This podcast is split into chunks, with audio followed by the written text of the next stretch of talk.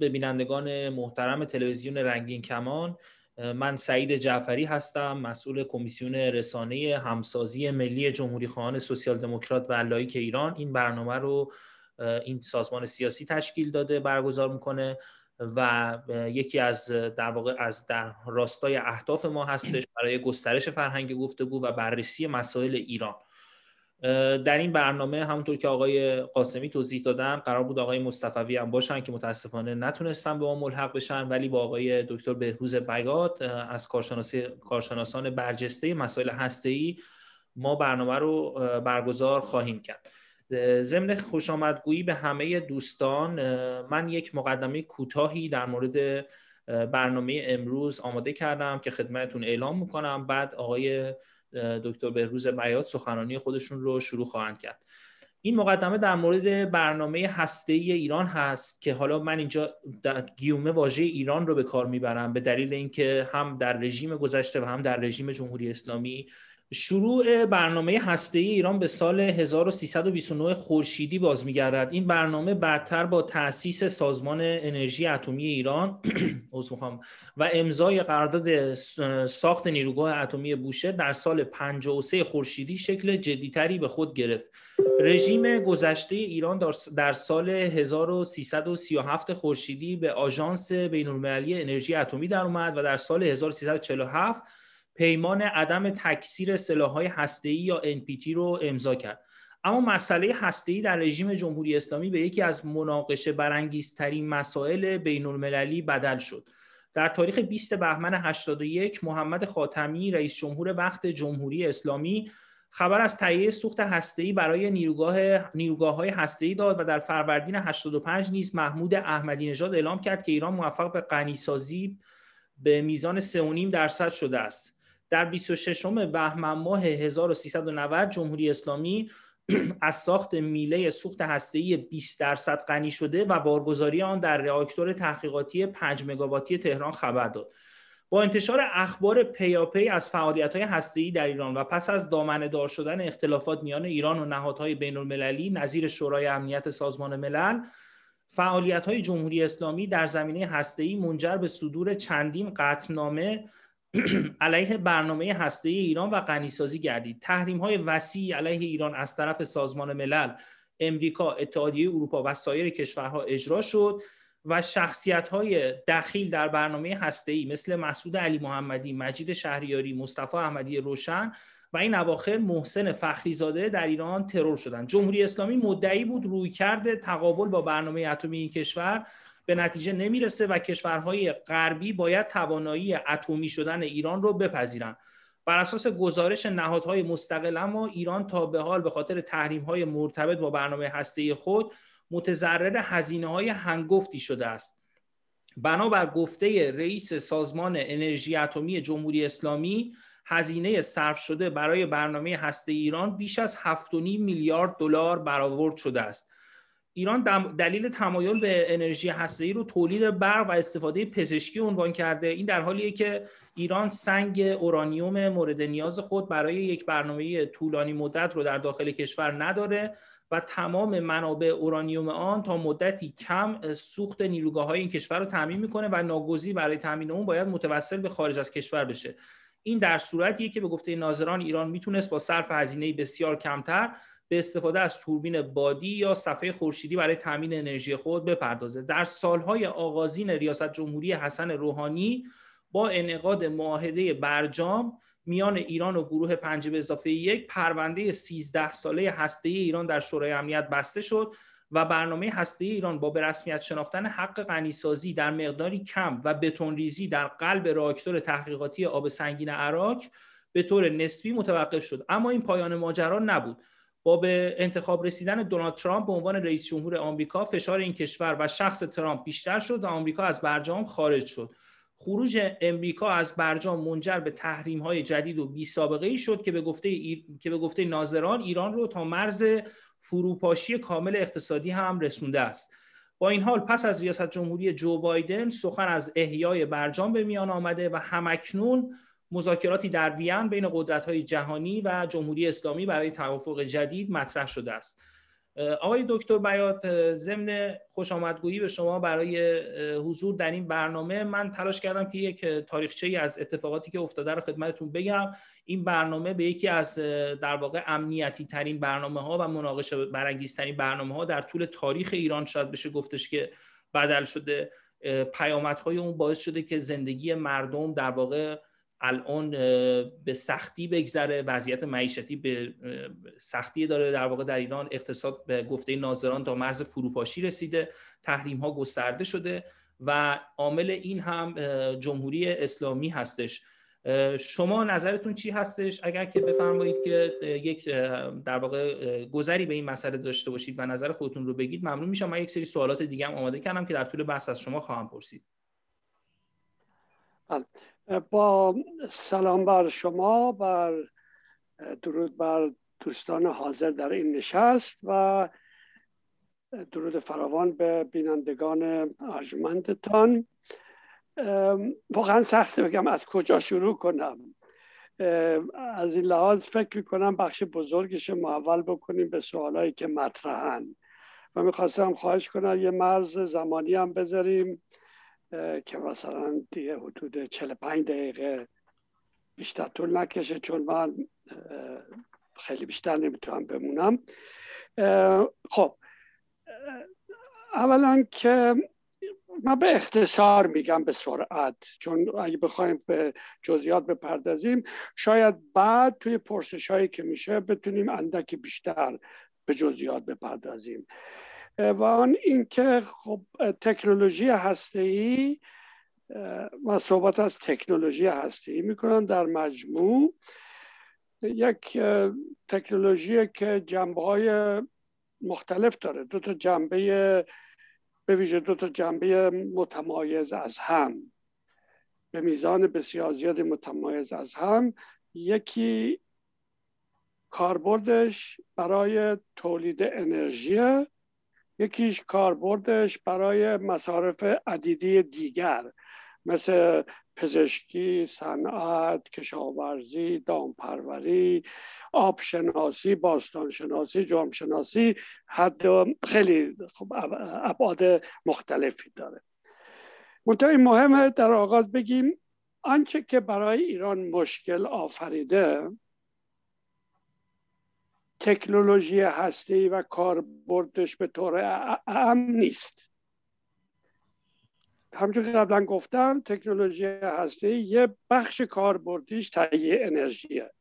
این تهیه انرژی به دو طریق میتونه صورت بگیره، یا به طور ناگهانی آزادش بکنی انرژی رو که میشه یه بمب، یا که کنترل شده و هدایت شده آزادش بکنی که میشه یه نیروگاه هستی. اون یکی مصارفش هم که اهمیت بیشتری دارن و آینده بیشتری دارن که بخش مردم.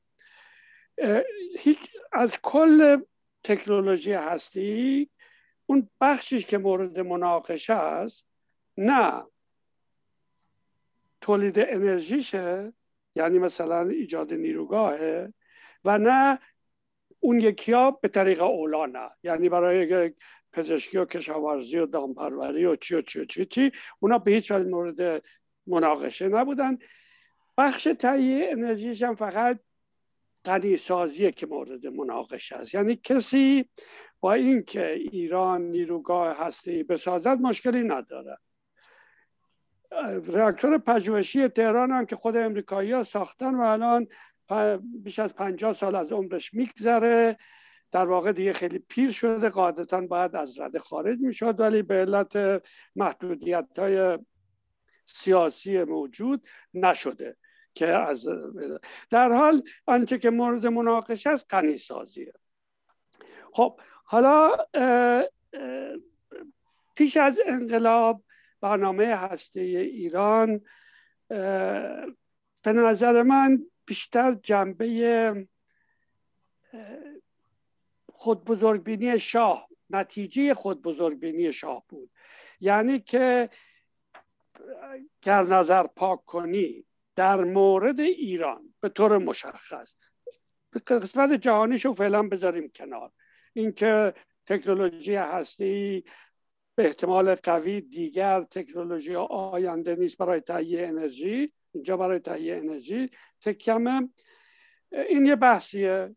و اینکه برای ایران آیا تهیه انرژی از طریق نیروگاه‌های هسته‌ای آیا برای ایران مفید است، این هم یه موضوعی که به شدت تحت سوال، نه تنها تحت سوال، به نظر من به کلی غلط کار بردش از علتهای مختلف. پیش از انقلاب هم اگه دقت بکنیم مثلا به صحبت‌های آقای اکبر اعتماد که گرداننده اصلی برنامه هستی ایران بود، در فحوای کلماتش صحبت از این میکنه که یه جوری مدم بود، یعنی در واقع شاه که میخواست به تمدن بزرگ برسه خیال میکرد که تکنولوژی هسته‌ای یا اینی که یه نیروگاه هسته‌ای داشته باشه این دروازه تمدن بزرگه. خب در حالی که همچین چیزی واقعیت ندارد.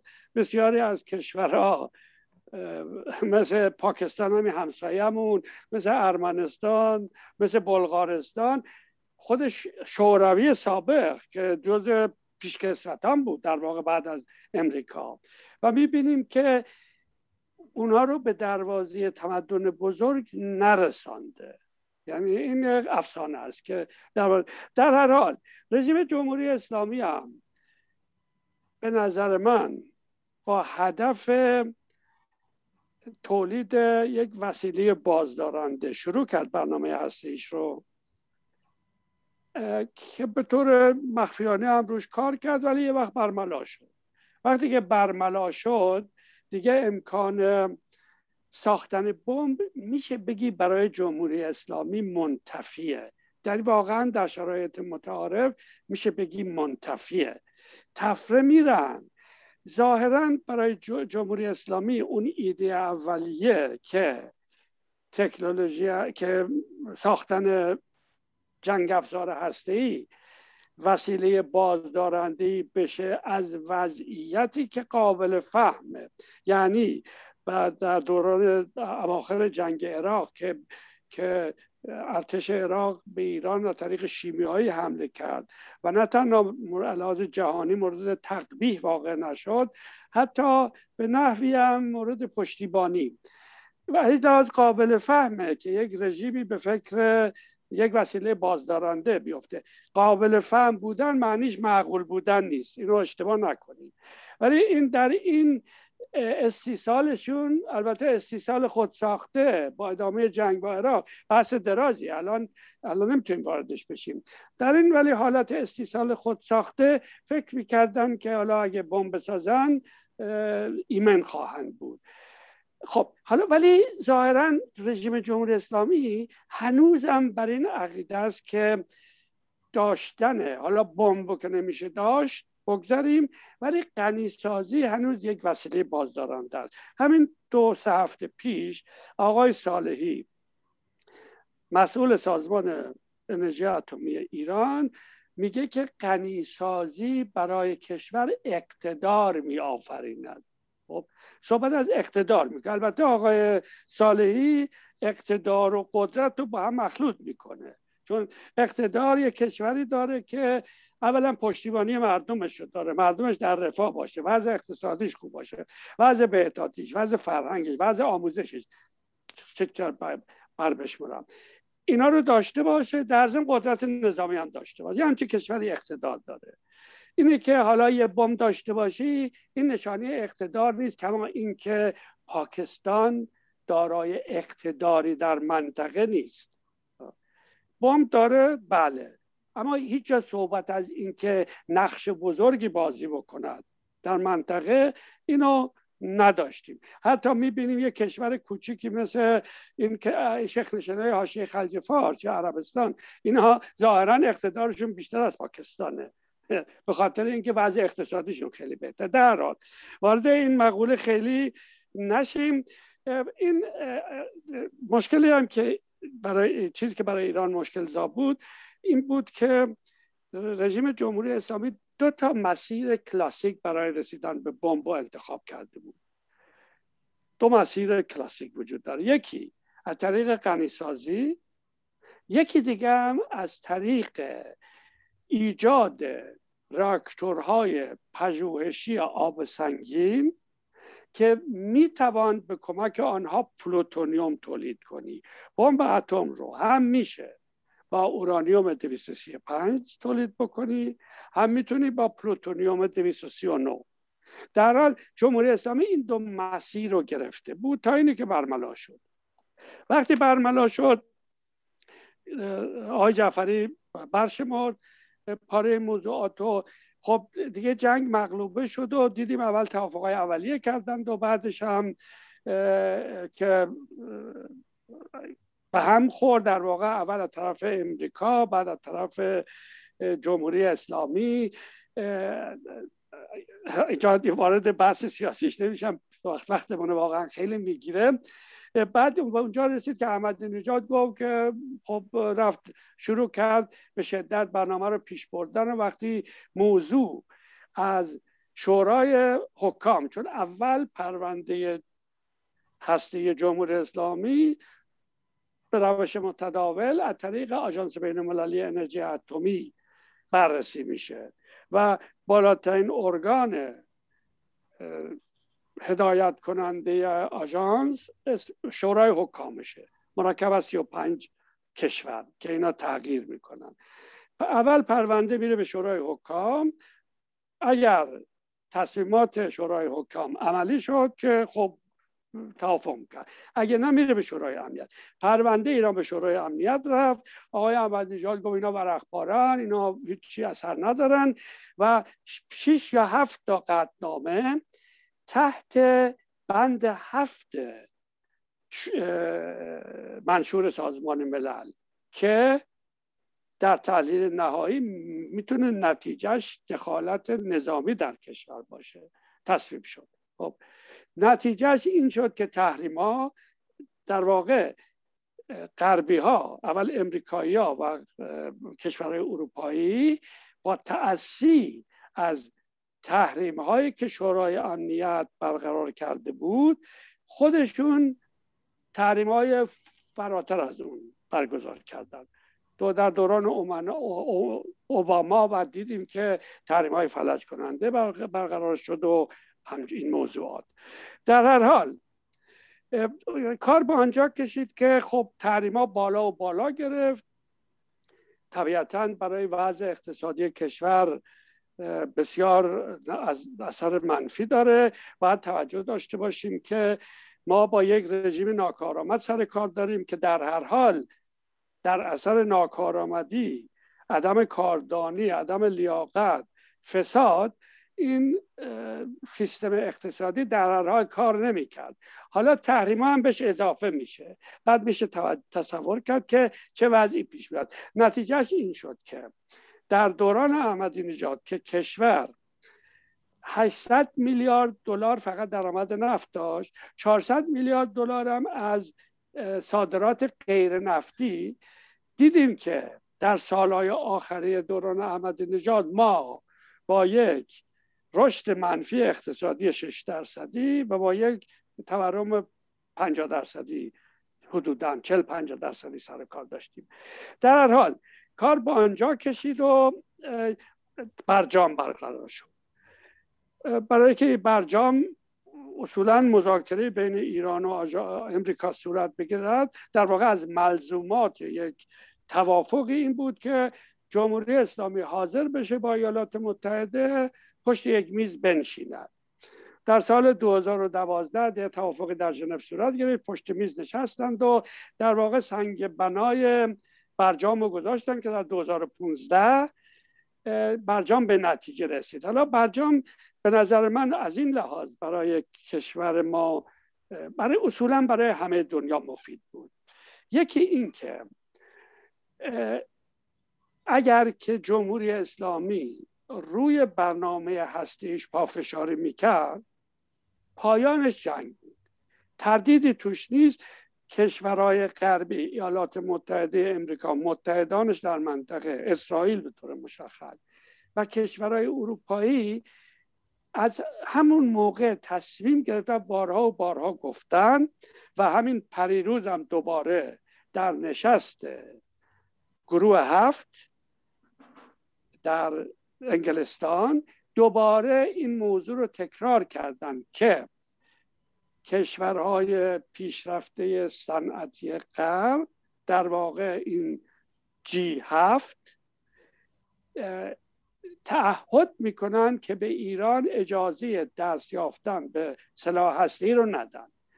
این در درونش یک تهدید جنگ نهفته است. یعنی اگر که رژیم جمهوری اسلامی تن نده، در پایانش جنگه. در مورد برجام هم در همچین حالتی بود اون موقع. خب این برجام از این لحاظ اهمیت بود که اولا خطر جنگ ها بین می بود، ثانیاً همه راه های جمهوری اسلامی برای دست یافتن به سلاح هسته‌ای را میبست. ما میدانیم که در غرب بسیاری بودند که میخواستند در واقع از فشار هسته‌ای یه جوری اقدام بکنن، به یک نحوی یک به اصطلاح رژیم چنج تو ایران برقرار بکنن. در ایالات متحده امریکا پشتیبان‌هایی داشت، در منطقه اسرائیل، نتانیاهو به طور مشخص خیلی شدید و کشورهای عربی، عربستان و بقیه. اینا در واقع میخواستن از این اهرم همچین استفاده رو، برای همین مخالف برجام بودن.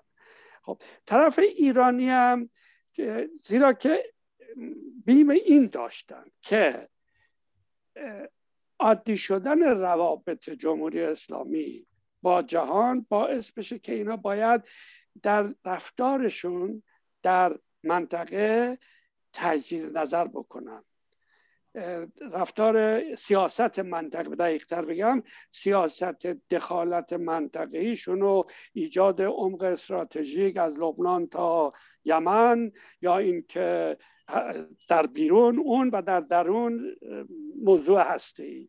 اینا در واقع اینا مکمل هم بودن برای بازدارندگی، که میترسیدن که از این جلوگیری بشه و واقعیتش هم اینجوری شد که به محض اینکه به نظر من انتظار غربی ها از انعقاد برجام در کنار این موضوع که حدتش بگیرن که جمهوری اسلامی نتونه به سلاح هستی دست پیدا بکنه، به موازاتش هم به این امید بودن که در اثر این توافق، در اثر این گشایشی که صورت میگیره، جمهوری اسلامی تغییر رفتار بده، چیزی که اتفاق نیفتاد. یعنی آقای خامنه ای بلافاصله بعد از انعقاد برجام گفت تمام شد، تحریما که برداشته شد و میشدن، گفت دیگه مذاکراتی با امریکا صورت نمیگیره، برجام 2 و 3 هم نخواهیم داشت. الان هم میبینید که صحبت‌های آقای ظریف که بین انعقاد برجام تا عملی شدنش چه اقداماتی از طرف سپاه و از طرف بخشای اون هسته سخت قدرت ایران صورت گرفته. در هر حال به نظر من جمهوری اسلامی فرصتی داشت اون موقع، با توجه به دولت اوباما که میخواست کنار بیاد، با توجه به اروپایی‌ها که میخواستن کنار بیان، که تغییر رفتاری بده، دست از دشمنی بی‌معنیش با ایالات متحده برداره، دست از دشمنی بی‌معنیش با اسرائیل بردارد و این رفتار منطقه‌ایش رو تغییر بده. اینه که بیان این همه هزینه روی گردن مردم ایران بذاره برای اینکه در لبنان حزب الله درست کنه، در سوریه نمیدونم، لازم نیست برداشت کنم، دوستان همه خبر دارن از این موضوع. اینجا در واقع یه چیزی رو که واقعا میشه گفت الان این سالهای اخیر در ارتباط با مناقشه هسته‌ای جزء نادر، شاید بگیم نادر، فرصت‌هایی که آنچه که غربی‌ها از ایران انتظار دارن به نفع مردم ایرانه. یعنی این که رژیم دست از مداخله‌اش در این کشورهای منطقه بردارد باعث میشه که این هزینه ها به گرده مردم ایران گذاشته نشه و اینکه این برنامه هسته‌ای که کشور رو به فلاکت کشانده، میدونید تخمین هایی هست به نظر من معقول که مخارج مستقیم و مخارج غیر مستقیم سیاسی، هزینه های غیر مستقیم سیاسی برنامه هسته‌ای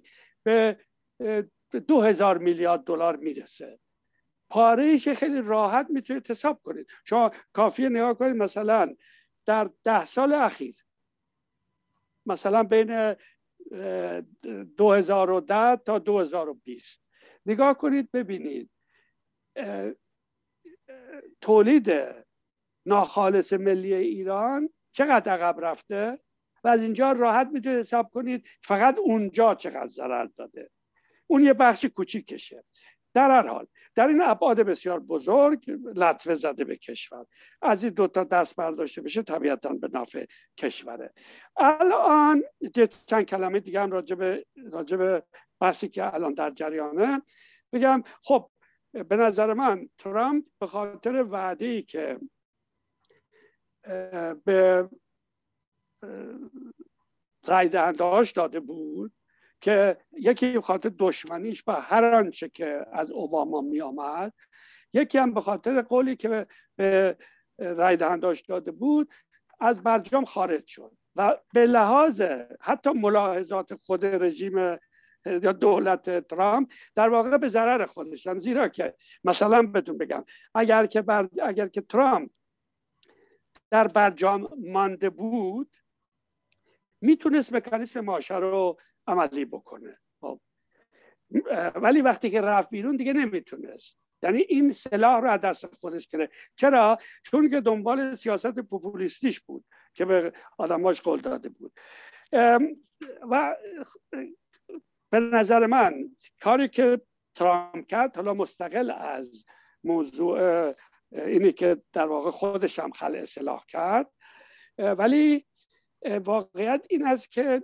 در یک چارچوب بزرگتر هم اگه ببینیمش، ترامپ با هر گونه معاهده بین المللی مخالفت میکرد. در واقع میخواست که فکر میکرد امریکا، این معاهدات بین المللی برای امریکا مثل این که مثل دستبندن، امکان حرکت رو محدود میکنه، حرکتش رو محدود میکنه. از این لحاظ از برجام خارج شد و حالا جمهوری اسلامی، شاید یه نکته هم اینجا مهم باشه بگم، برجام واقعا بگیم قراردادی به لحاظ اثرش قرارداد خوبی بود.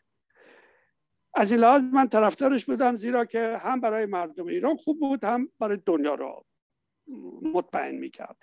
منتها تحت شرایط عادی یک دولتی که از خودش حالت استیصال نباشه، بگیم اینجوری، همچین قراردادی رو امضا نمیکنه. چون دوستان شنیدید از مکانیسم ماشه. مکانیسم ماشه یک مکانیسمیه که در برجام تعبیه شده که برای طرف مقابل همه اختیارات گذاشته، برای جمهوری اسلامی هیچ اختیاری. چرا جمهوری اسلامی اینو میاد امضا میکنه؟ چون حالت استیصال، مثل بقیه کارهایی که در طول حیاتش کرده، همیشه در 5 دقیقه آخر، 5 دقیقه پیش از 12 یا چی میگن دقیقه 90 اقدام میکنه، باعث شد که به این حالتی انجام میده. در هر حال برای روبرویی با رفتن برجام برای جمهوری اسلامی حربه باقی نموند، حربه نداشت جز این که بیا دوباره برنامه هسته‌ایش را بندازه، تقویت بکنه. معنی راه انداختن برنامه هسته‌ای هم چیزی نیست جز یک تهدید تلویحی. من دوباره تکرار می‌کنم، من برای عقیده نیستم که جمهوری اسلامی اصولاً بتواند بمب هسته‌ای بسازد، نه به لحاظ تکنولوژیکی، به لحاظ تکنولوژیکی میتواند، اما به لحاظ سیاسی نمیتواند. اما همینجوری که این برنامه هسته‌ای رو به عنوان یک وسیله بازدارنده روش نگاه میکنه، به این علت هنوزم با تقویت، شنیدید بعد شروع کردن به غنیسازی، شروع کردن به 20%، حالا 60%، شروع کردن به ایجاد فلز اورانیوم. این معنیش همش اینه که ما یک قدم به بم نزدیکتر میشیم. این یه تهدید تلویحی به جهان. غربی ها از آنجایی که نمیخوان بجنگن، علاقه به یه جنگ جدید ندارن، به احتمال قوی به نحوی کنار خواهند آمد. به نظر میاد ممکن است برجام جدیدی شکل بگیرد، اما تحت این شرایط بازم یه چیز موقت خواهد بود. در اینجا سخنم قطع میکنم، درازا خیلی نکشه. منتظرم که دوستان چیزایی که ناروشنه یا موضوعاتی رو که هنوز بیان نکردن، چون واقعا سخن خیلی درازیه، میشه خیلی بیشتر راجعش صحبت کرد. در اینجا خیلی ممنون از حوصله‌تون و منتظرم که به پرسش دوستان پاسخ بدم. خیلی متشکرم آقای بیات. آقای خلف وقت گرفتن، آقای خلف بفرمایید، بعدش هم آقای رحمانی. سلام دارم خدمت همه دوستان به آقای بیات. خیلی ممنون. به عنوان یک کارمند سابق سازمان انرژی اتمی در قسمت اقتصادی بگم، نیروگاه بوشهر، همزمان ما شرکت آلستوم توربینای گازی در ایران داشت را میداد و همون خاطر بلند پروازی‌های محمد رضا پهلوی، اون صحبت هایی که میکنید مسرت بینا و یه سری دیگه استادای دانشگاه در این مورد تولید برق به وسیله انرژی هسته‌ای در ایران نظریاتی بود در نسبت علنی نبود به زیر زمینی. امروز چند درصد برق ایران به وسیله نیروگاه بوشهر تامین می شود؟ آیا هزینه، میتونید تخمین بزنید هزینه این نیروگاه از همون زمان زنده یاد بگم عباسقلی وزیر خارجه بود خلعتبری تا به امروز میشه تخمین زد این چه هزینه مالی، ضمن که تحریم هم دست گذاشته روش، مشکلات اقتصادی که از تا جایی که ملت ایران گروگان گرفته شده. به نظر من حتی از تحریم های آفریقای جنوبی بگم از ناپلئون به ناپارت تا به امروز این شدیدترین تحریم هایی که یک کشور میشه عمل میکنه. اگه میشه اینو واسم توضیح بدید خیلی ممنون میشه. متشکرم آقای خلف. آقای رحمانیان بفرمایید. با عرض ادب خدمت همه حاضرین در نشست، یک سوالی داشتم از آقای دکتر بهروز بیات. اخیراً این هفته‌های اخیر من فکر میکنم همین ماه گذشته بود، یعنی چند مدتی از ماه گذشته نگذشته، تو آوریل یه سری گزارشاتی بود و اخبار اینا اومده بود که یه سری از این نهادهای امنیتی کشورهای غربی از جمله همین سوئد که ما اینجا زندگی میکنیم، از جمله سوئد، آلمان، هلند، یه سری گزارشاتی در واقع چیز کردن، پخش کردن، افشا کردن که گفتن در واقع اینا شواهدی دارن که جمهوری اسلامی در این اواخر هنوز در این فکر هست که این برنامه هسته‌ای خودش رو، یعنی در واقع در وجه مختلف از جمله در وجه نظامی هم داره پیش میبره.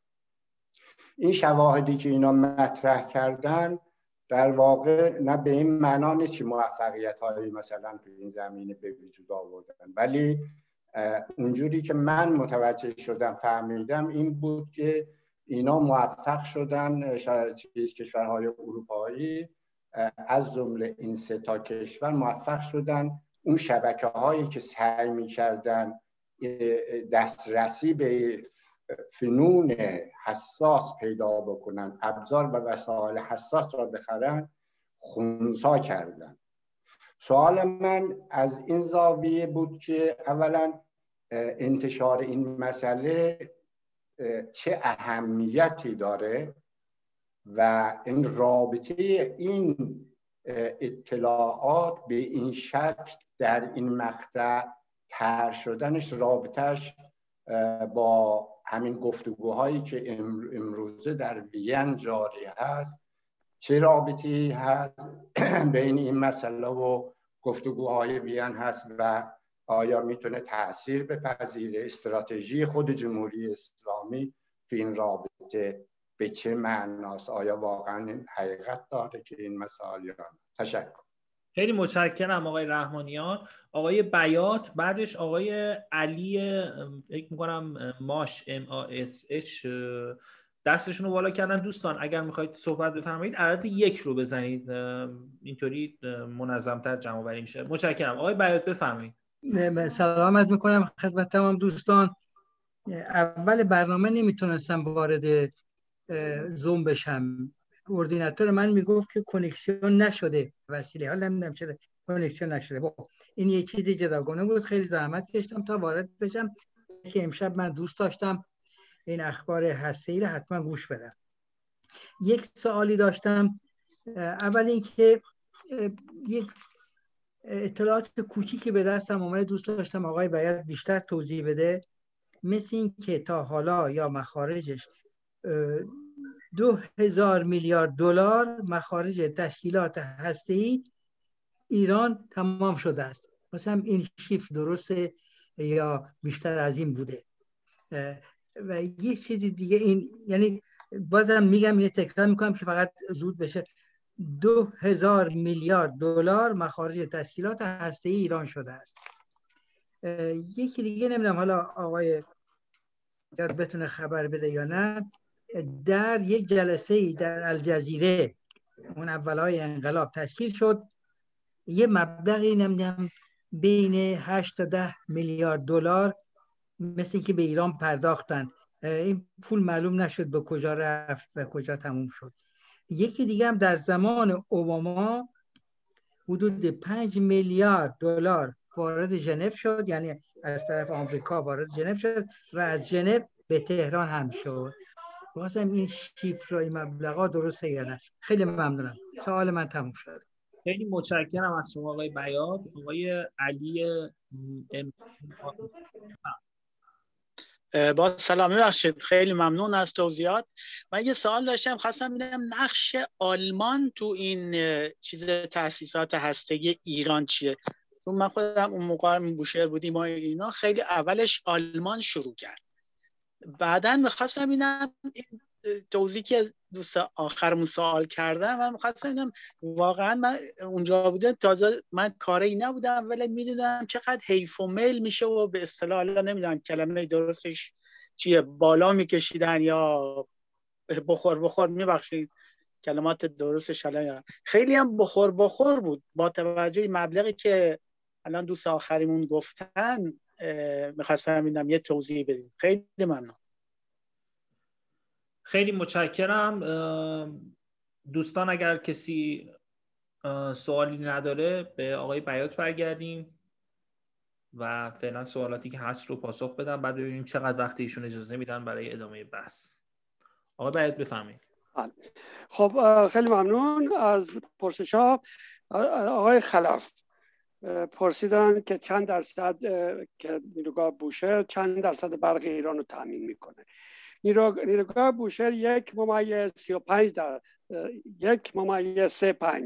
درصد، یعنی کم بیش از 1% برق کشور رو تامین میکنه در لحظه کنی وقتی که کار میکنه. این راجب بعد هزینه های مالیش که چقدر خرج شده. نکنید یه چیز روشنه، یه چیز را میدانیم که این شاید برمیگردم به سوال آخری دوستمون آقای علی راجع به حیف و میل در بوشهر و اینا. میدونید که رآکتور بوشهر رو در زمان شاه به قیمت 8 میلیارد مارک آلمان خریدن. 8 میلیارد مارک آلمان در موقع تقریبا میشد 4 میلیارد دلار، مثلا 4.2 4.3 میلیارد دلار در اون موقع. منتها در همون موقع، الان میام به حیف و میل، در همون موقع این دوتا رآکتوری که در بوشهر قرار بود بسازن، تقریبا رآکتورهای تو آلمان بودن به اسم بیبلیس 1 و بیبلیس 2. اینا دوتا رآکتور بودن. این دوتا رآکتور رو که در فاصله، دوتا نیروگاه رو که در فاصله 2-3 سال هم ساخته بودن، روی هم رفته مخارجشون شده بود 2 میلیارد مارک. مخارج دو نیروگاه بوشهر شد 8 میلیارد مارک. البته اندکی دقیق‌تر بگم، نیروگاه بوشهر این 8 میلیارد مارک هزینه‌های دستگاه‌های آب شیرین، تولید آب شیرین هم بود تا حدودی. اما مثلا اگه بخوایم بگیریم، حتی 1-2 میلیارد هم به یه علت ازش کم بگیر. یعنی میبینیم که این راکتورهای بوشهر رو به قیمت خیلی بیش از قیمت متداولش خریده. حالا چرا؟ بعد اونجاست که جای پای شاه و یارانش پیدا میشه. حدود 20 سال پیش یک افتضاحی در شرکت زیمنز علنی شد. یه صندوقی در شرکت زیمنز پیدا، صندوق سیاه به اصطلاح، که از این صندوق سیاه شرکت زیمنز به کشورها یا به اون طرفای معاملش رشوه میداد. بزرگترین رشوه تاریخ زیمنز در این ارتباط رشوه‌ای بود به مبلغ 400 میلیون مارک که به یکی از نمایندگان شاه، در واقع یکی از همکلاسی‌های شاه که در ژنو اقامت داشت، که در این موارد توی پروژه‌های بزرگ خود شنیدیم که شاه برای نظامیاش با طوفانیان کار می‌کرده سر جریانات نظامی بخورن.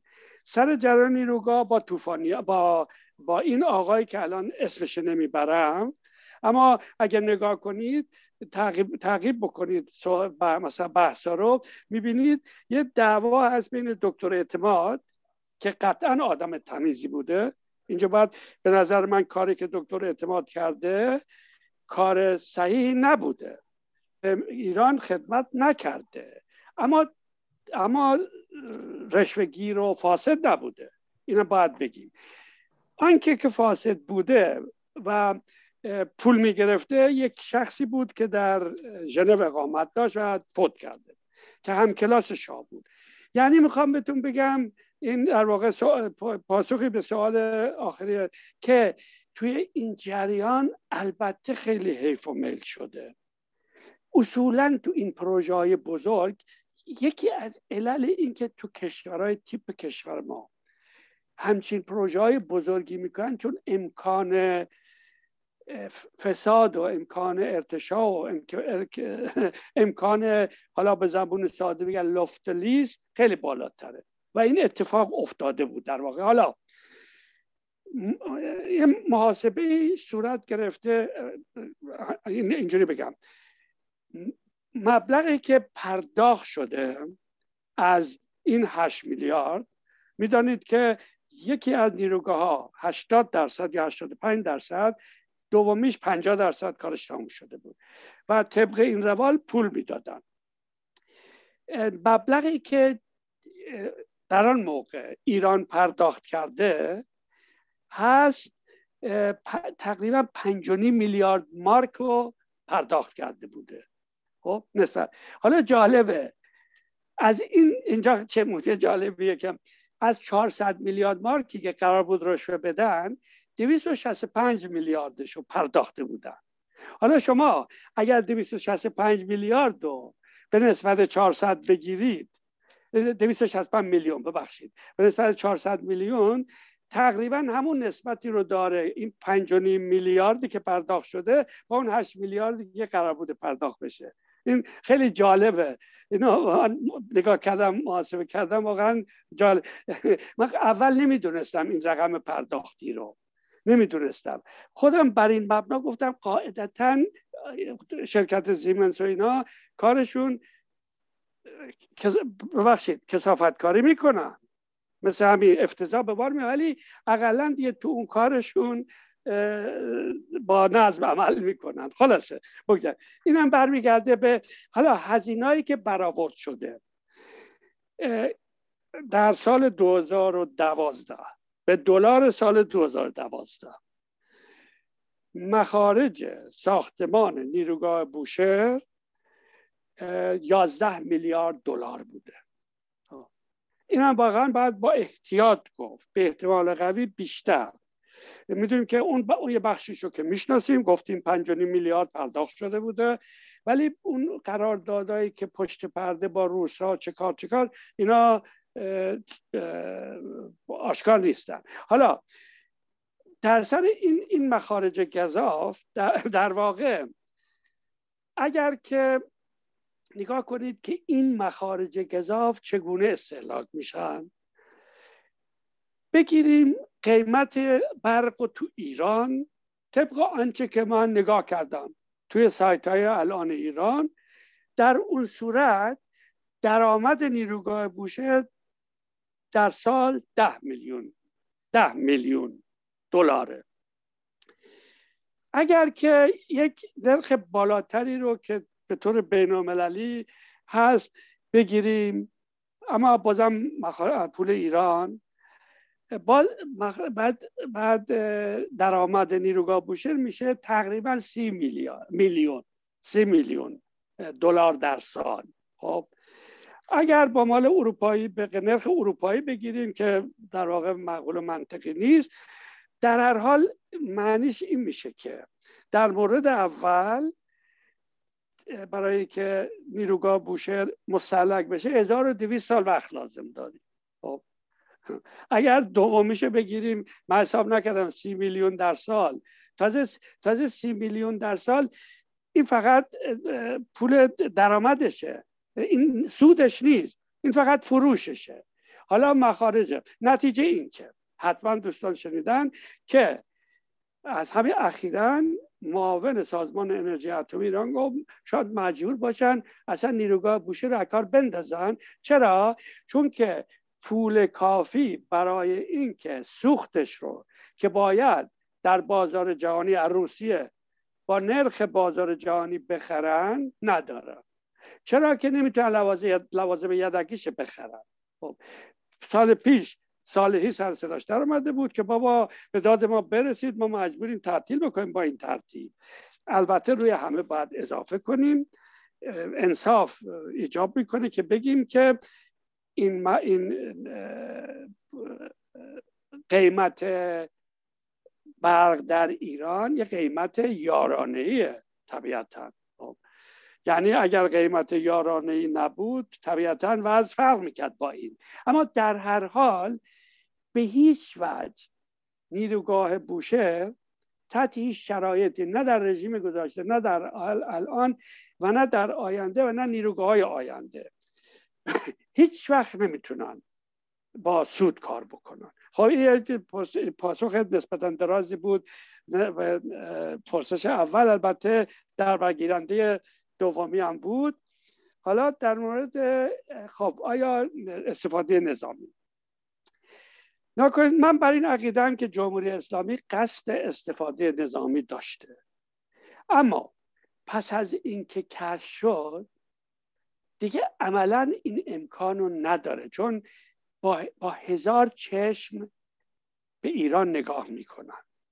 من نمیگم به کلی موضوع رو از کلشون بیرون کردن، دیدیم بارها و بارها صحبت میکنن، بارها و بارها از همین آقایی که اخیراً ترورش کردن، آقای فخری زاده، این همین آقا 2-3 هفته قبل از فوتش، قبل از قتلش، در سخنرانیش گفته بود که در واقع ما امکان این را می داشتیم به طور سربسته که بمب بسازیم. خیلی آدمای دیگرشون هم این حرف رو میزنن، یعنی در واقع تضاد میفته بین حرف خامنه ای که میگن بله امام خامنه ای گفته که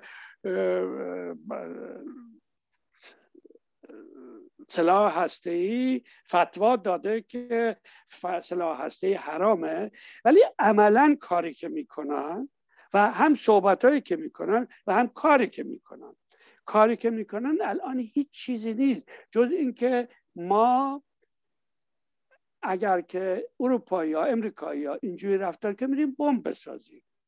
دوباره اضافه میکنم، من فکر میکنم بیشتر رجزخانی تا عمل کردن باشه، اما منظرم اینه که خب کی باور بکنه.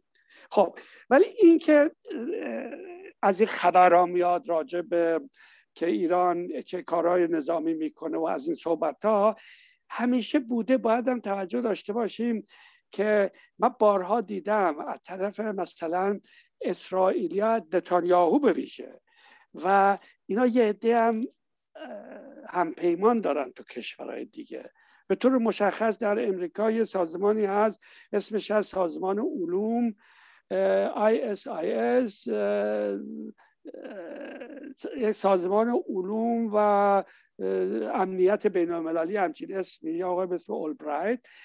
اینا هی سعی میکنن یه چیزی در بیارن. خب مثلا یه وقت در آورده بودن که ایران، اونا در نیاورده بودن، یه کسی دیگه در آورده بود که بله ما یک منحنی‌های پیدا کردیم که اینا سیمولاسیون کردن بمب اتمی رو. و همون موقع BBC به من زنگ زدن، گفتم نگاه مختصر نشون میداد که نانسنسه، بی‌معنیه، الکیه. بعد اتفاقا بعد BBC با هم صحبت نکرد، ولی جای دیگه مطرح کردم و بعدش فرداش هم از طریق یه سازمان امریکایی که جدیه گفتم بابا این لاتایلات چیه درست کردی. یعنی میخوام بگم از این خبرها خیلی میاد، میخوان به هم بزنن و این خبرها میاد که آره دارن بمب میسازن. مثلا راجب پارچین یادتونه چقدر اصرار داشتن اونجا تا بمب سازی نمیدونم ای حرفا. خب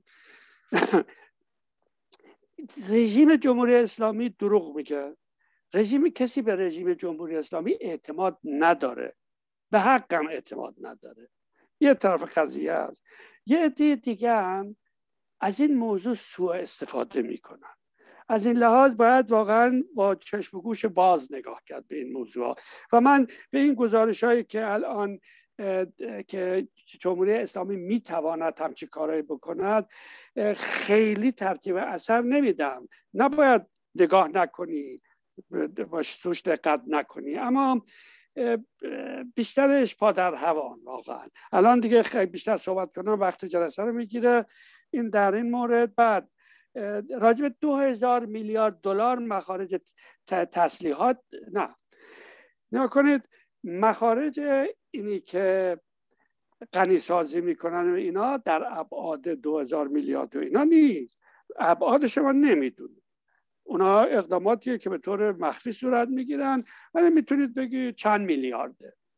این 2000 میلیارد که منم بهش اشاره کردم مخارج مستقیمه، یعنی آن پولایی که خرج ساختن سانتریفوژا و استخراج مثلا اورانیوم میشه یا همه اقداماتی که در این مسیر صورت میگیره. خب این به اضافه مخارج سیاسیش، یعنی مخارج تحریم ها، یعنی آنچه که گفتم بهتون این واقعیت که فقط 10 ساله اگه بگیریم، من حساب کردم در 10 سال بین 2010 تا 2020 تولید ملی ایران در مجموع حدود 220 میلیارد عقب رفته نسبت به متوسط تولید ملی تمام دوران حیات جمهوری اسلامی. خب یعنی فقط یه رقم بشه باید حساب کنید در سر این که نمیتونن نفتشونه بفروشن، باید ارزون. دیدید این حقوق بازی هایی که باید برای دور زدن، حالا اینا همه رو بخوایم بر بشماریم وقت خیلی میگیره، اینا همه رو با هم حساب کنی رقمی در حدود 2000 میلیارد رقم به نظر من معقولیه. میشه روش حساب کنی بین 1000 تا 2000 میلیارد، واقعا دقیقش و سخته. خب اما این فقط روی تأسیسات هسته‌ای نبوده، بلکه این همه جور، هم تأسیسات. شاید اینجا یه نکته هم اشاره بکنم، شاید جالب باشه برای مخارج.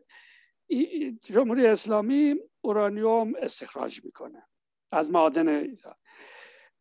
برای تولید هر کیلوگرم کیک زرد طبق اطلاعاتی که خود جمهوری اسلامی در اختیار آژانس میذاره، در سال 2016-2017 جمهوری اسلامی $1750 برای هر کیلوگرم کیک زرد خرج کرده. کیک زرد در بازار جهانی قیمت چنده؟ بین $30 تا $160. شما بگیرید $1750 کجا، یعنی فرایی که بدونید که در چه ابعادی مخارج. خب مثلا کانادا استخراج میکنه، قیمتش مخارج استخراجش مال کیک زرد $80 کانادایی. خلاصه این در این مورد. بعد نقش آلمان در بوشهر. در مورد پول الجزیره و اینا من واقعا خبر ندارم، نمیدونم. میدونم که در مذاکرات الجزیره برای اینکه جمهوری اسلامی گروگانها رو آزاد بکنه، که در واقع بدبختی کشور از گروگانگیری شروع شد، برای اینکه در ارتباط با گروگانگیری پولای ایران در امریکا بلوکه شده بودن، فکر میکنم توی این معامله شون یه مقداری از پولا رو گرفتن. ما نمیدونیم هم چقدرش هم به این رفت برای شاکیا. یکی در این مورد و یکی دیگه هم که اوباما. بله، در مورد اوباما هم یه مقدار بخشی از پول ایران از زمان شاه برای خریدایی که شاه کرده بود ولی تحویل داده نشده بودن، خریدای نظامی، این پولا رو برگردوند. رقم دقیقش من واقعا نمیدونم، صحبت‌های مختلف، ولی در ابعاد چند میلیارد دلاریه. این صحبت‌هایی که میگن اوباما 150 میلیارد به رژیم بخشید و اینا افسانه است، ولی در ابعاد چند میلیاردی که پول ایران بود که در اونجا بلوکه شده بود، اینا برگشتن و به این ترتیب، در واقع به این ترتیب. بله، آلمان نقش داشت در بوشهر. شاید یه چیز اضافه بگم، رژیم شاه با امریکا اختلاف داشت سر این که اول میخواست توی شرکت‌های امریکایی پیش وستینگ هاوس بخره، نیروگاه بخره. منتها امریکایی‌ها جز شرایطشون این بود که پسمانده نیروگاه رو باید به امریکا برگردونن، چون از پسمانده نیروگاه هسته‌ای میشه پلوتونیوم بیاری بیرون و باش بمب بسازی و مدت دعوا داشتن. برای همینم شاه از امریکا در واقع مایوس شد موقتاً، رفت سراغ آلمانی‌ها و فرانسوی‌ها که زیمنز و آلمان وارد شدن.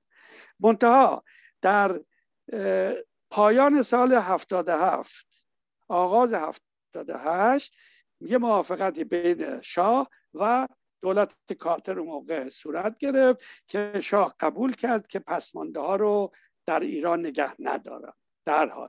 این هم راجع به این موضوع. بله، آلمان وارد شد و همونجور که میدونید آلمان نیروگاه بسازه. در فرانسه هم که شریک شدن برای استخراج و غنی‌سازی و اینجور کارها. اما رژیم شاه تا وقتی که بود قصد غنی‌سازی نداشت، حداقل تا موقع قصد اعلام شده نبود. یه جمله هم شاید لازم باشه اضافه کنم، در پس و پشت کله شاه هم البته استفاده نظامی بود یک وقتی. دکتر اعتماد توی صحبتاش اشاره‌ای هم به این میکنه. درست. خیلی ممنون. خیلی متشکرم آقای دکتر بیات. ما 3 تا سوال دیگه، یعنی 3 نفر دیگه درخواست سوال دادن، خانم سوسن، خانم هانیه و آقای دکتر سیروس میرزایی. خانم سوسن بفرمایید. 1 نفر دیگه هم آقای مانیا اضافه شدن. با توجه به ضیق وقت فکر می‌کنم همین 4 نفر اگر که بتونیم پاسخ سوال بپرسین کافی باشه. خانم سوسن بفرمایید. خیلی ممنون. با تشکر از آقای دکتر بیات به خاطر بحث کلی، مبسوط و در عین حال فشرده‌شون ممنون. اطلاعات خیلی خوبی دادن. حداقل من اطلاعات جدیدی از ایشون گرفتم و خیلی مفید بود. من یک سوال فقط خیلی کوتاه دارم. نقش بازرسان سازمان انرژی اتمی چیست؟ یعنی اینکه از زمانی که برجام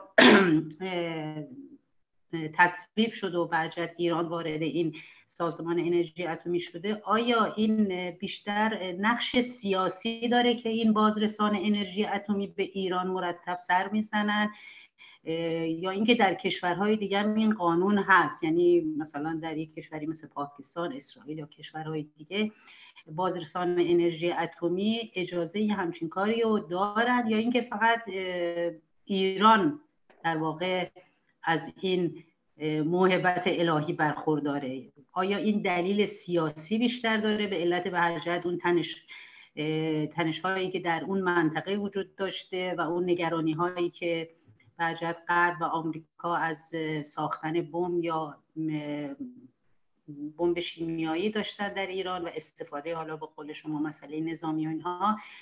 همین این سوال من بود که این برخورد سازمان بازرسان سازمان انرژی اتمی در ارتباط با ایران و کشورهای دیگه چیست. خیلی ممنون، متشکرم. خیلی متشکرم از شما. خانم هانیه میرزایی بفرمایید.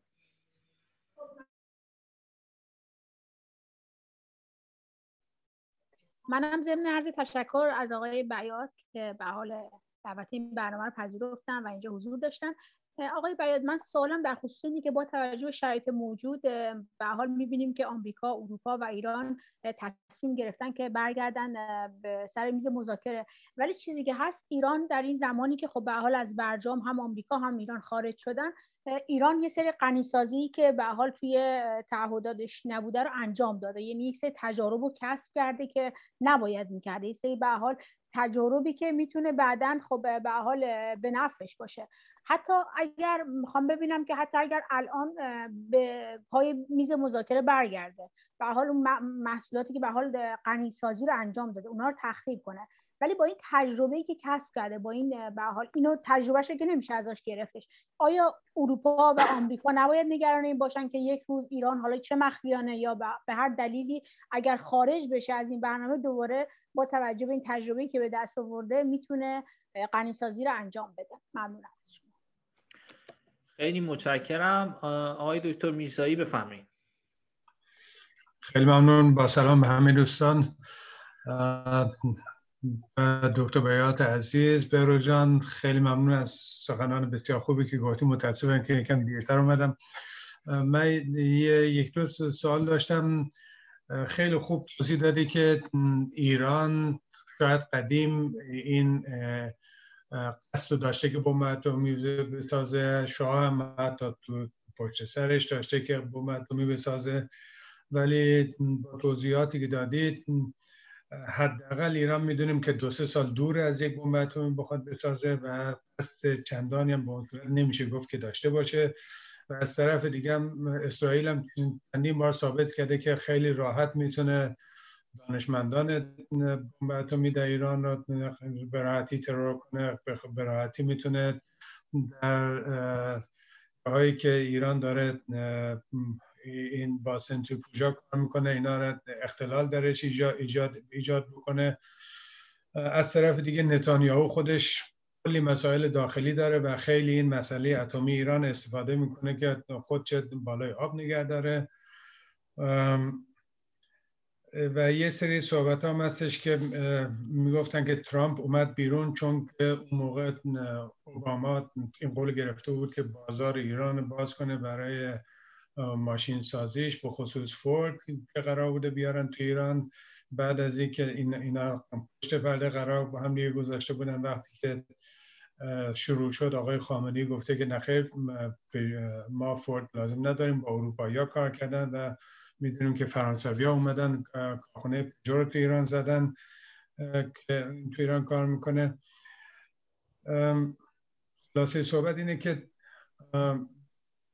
واقعیت اینه که ایران از بمب اتمی دوره دیگه، اینا قصد ساختن بمب اتمی رو به اون صورت ندارن، جرأتش هم ندارن، ظرفیتش هم ندارن. این صحبتایی که میشه بیشتر یک بک‌گراند اقتصادی نداره هنوز که هنوز. خیلی ممنونم.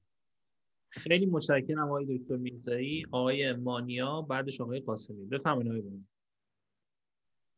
با درود به همه همسازان عزیز، دوستان عزیز، و با سپاس خیلی زیاد به آقای بیات که توضیحات که گزارش خیلی فشرده ولی خیلی رسایی رو دادن.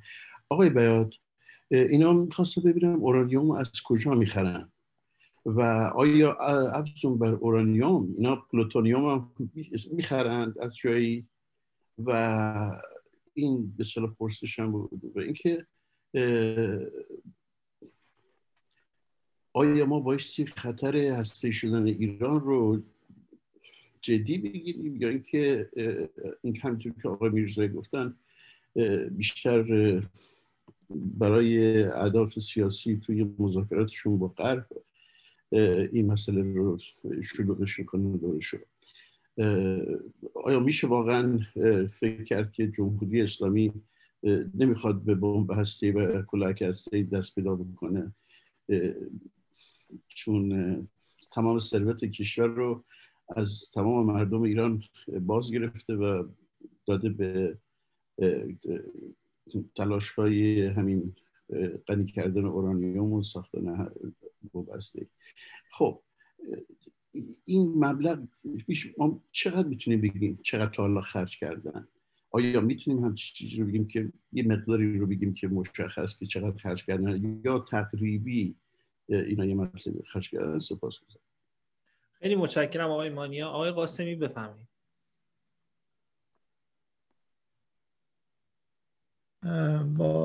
با درود مجدد خدمت همه دوستان و رفقایی که در این جلسه شرکت کردند، با تشکر از آقای دکتر بهروز بیات، من یک مقدمه کوچیک عرض میکنم، بعد دو تا سوال دارم. به هر حال از نظر من و از نظر بسیاری از ایرانی ها مسئله غنی‌سازی و استفاده از تسلیحات اتمی در ایران اصلاً برای جامعه ما ضروری نبوده و این یک چیزی بوده، یک کجراهی بوده که انتخاب شده و جامعه ما به این احتیاج نداشته، چون از موقعی که این قضیه مطرح شده مرتب ما دچار گرفتاری ها یه زیادی بودیم و اگر هم میخواستن این کارو برای انرژی و بیمارستان ها و اینها بکنند میتوانستند با همکاری هایی که با کشورهای دیگر داشته باشند از این وسایل و استفاده بکنند از نقطه نظر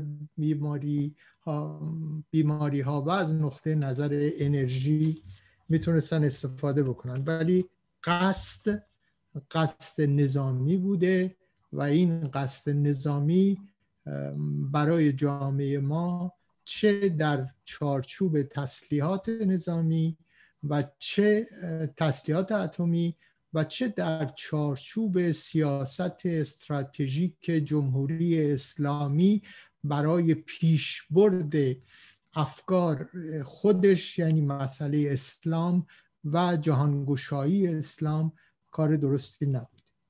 اما ما اکنون در یک شرایط خاصی قرار داریم و اون شرایطیه که برای جامعه ما بسیار بسیار از یک نظر خطرناکه و از یک نظر خطرات گذشته اونو دیدیم که چه بر سر ملت ایران آورده، به طوری که ما امروز مردممون نمیتونن واکسن بزنن در این وضعیت کرونا و فقر و استبداد داره بیداد میکنه.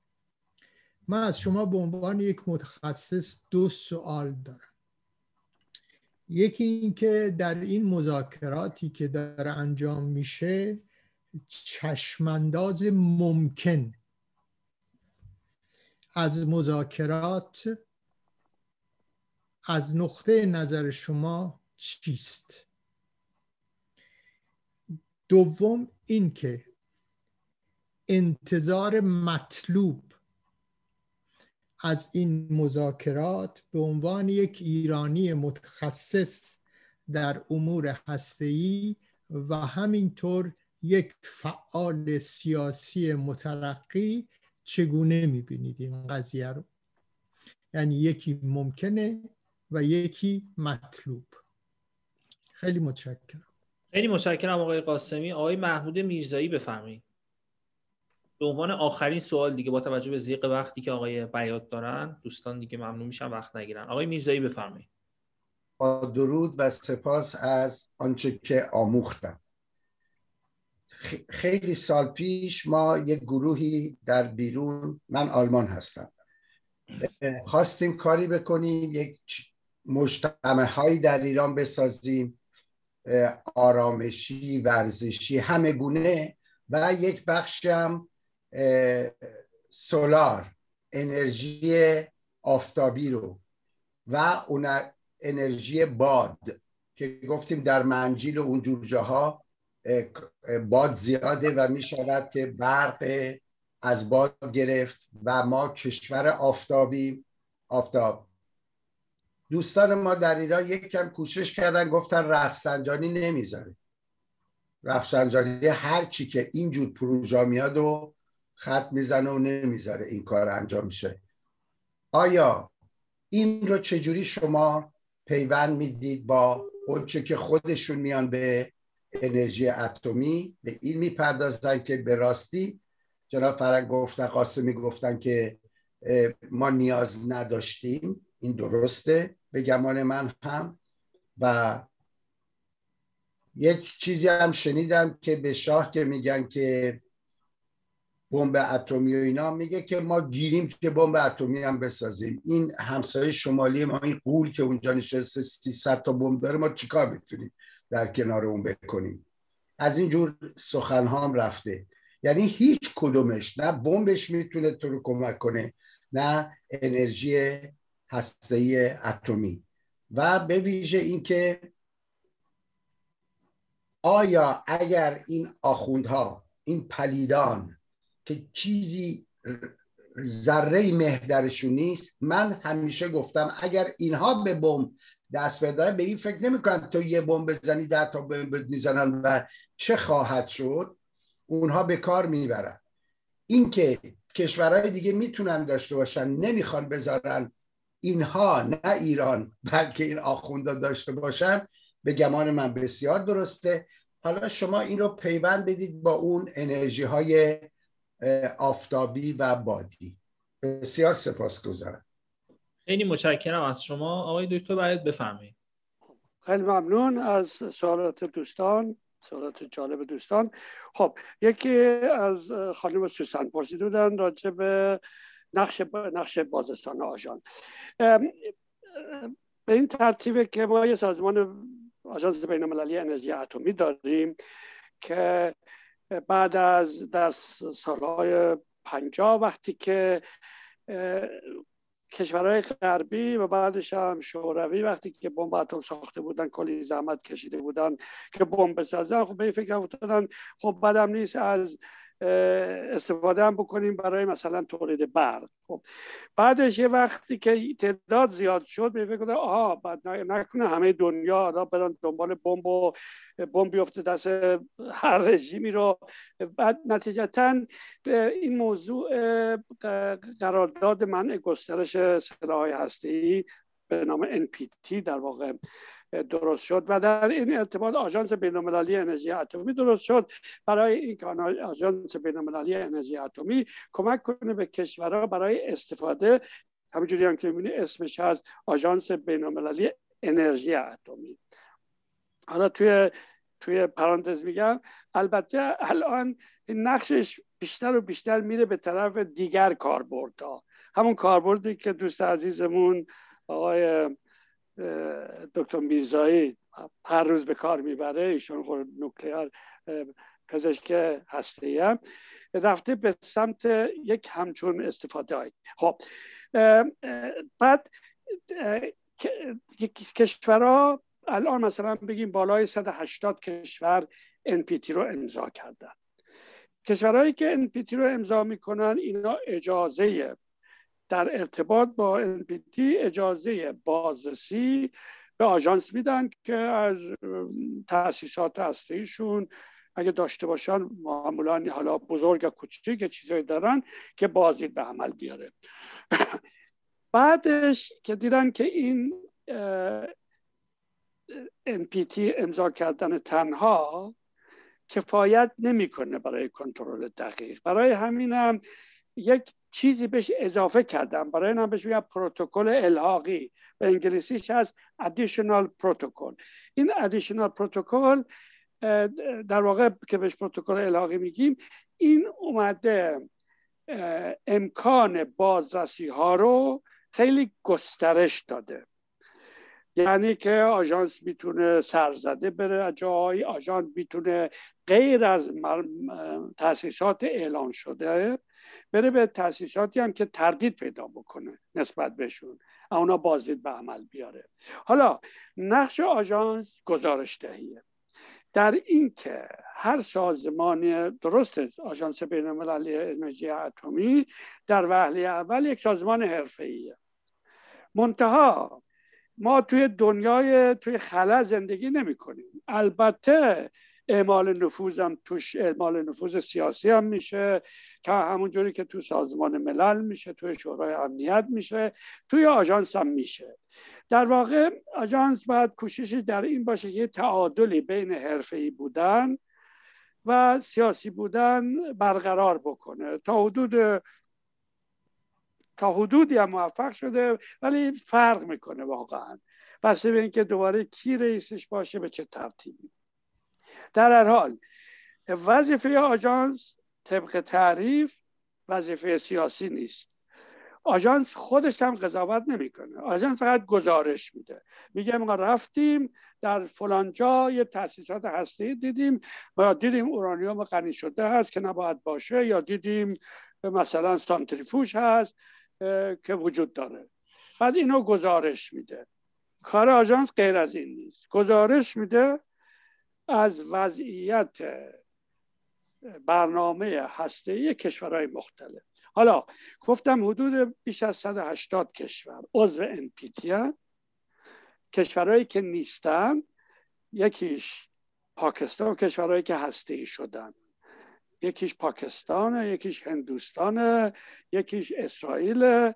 حالا غیر از اون کشورهایی که به عنوان قدرت هسته‌ای پذیرفته شدن، یعنی 5 عضو شورای امنیت مرکب از امریکا و قبلا شوروی، حالا روسیه، دیگه چین، فرانسه و انگلستان. غیر از این 5 تا یک کشورهای دیگه که عضو NPT نیستن، یکم کره شمالیه، اینا نیستن، بقیه عضو NPT هستن. از این 180 تا حدود بیش از 130 تاشون پروتکل الحاقی رو امضا کردن، یعنی آژانس امکان بازرسی داره. منتها مورد مشکوک ایرانه، برای همینم 20% کل فعالیت‌های بازرسی آژانس در جمهوری اسلامیه، به خاطر سوابق تاریخی و به خاطر اینکه پنهانکاری کرده و اینجور چیزا. خب 20%ش در جمهوری اسلامی صورت میگیره و این وضعیتیه که هست. همونجوری که گفتم باید نگاه کنیم و همیشه بخشیش واقعا حرفه‌ایه، ولی کاملا آزاد از اعمال نظر سیاسی نیست. یعنی میخوام برای نمونه خیلی واردش نمیشه، اما بگم مثلا سیاست در دورانی که آقای البرادعی یا قبلش مکتب سوئد رهبری آژانس رو به عهده داشت، چون قبل از برادعی که مصری بود، قبلش دو تا رهبران آژانس هر دو سعودی بودن، اینا یه در واقع میشه یه مکتبی رو وارد کردن. ولی بعدش که آمانو اومد، بعد می‌بینید یهویی خیلی چیزا عوض شد. حالا دیگه خیلی وارد جزئیات نمیتونیم بشیم.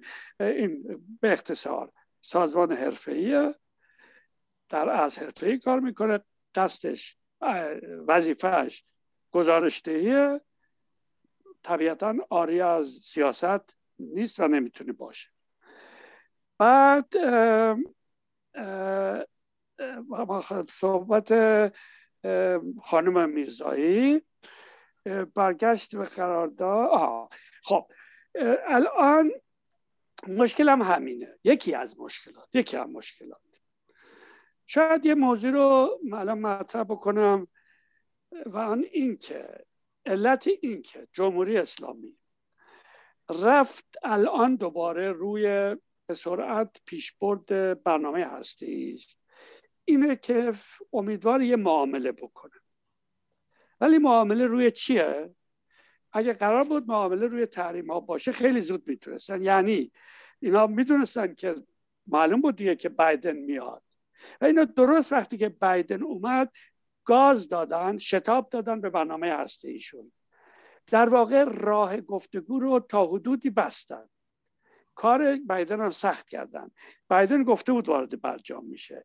اگر که جمهوری اسلامی این کارهایی رو که در این 2-3 ماه اخیر کرده نمی‌کرد، خیلی راحت میتونستن وارد برجام بشن امریکایی‌ها.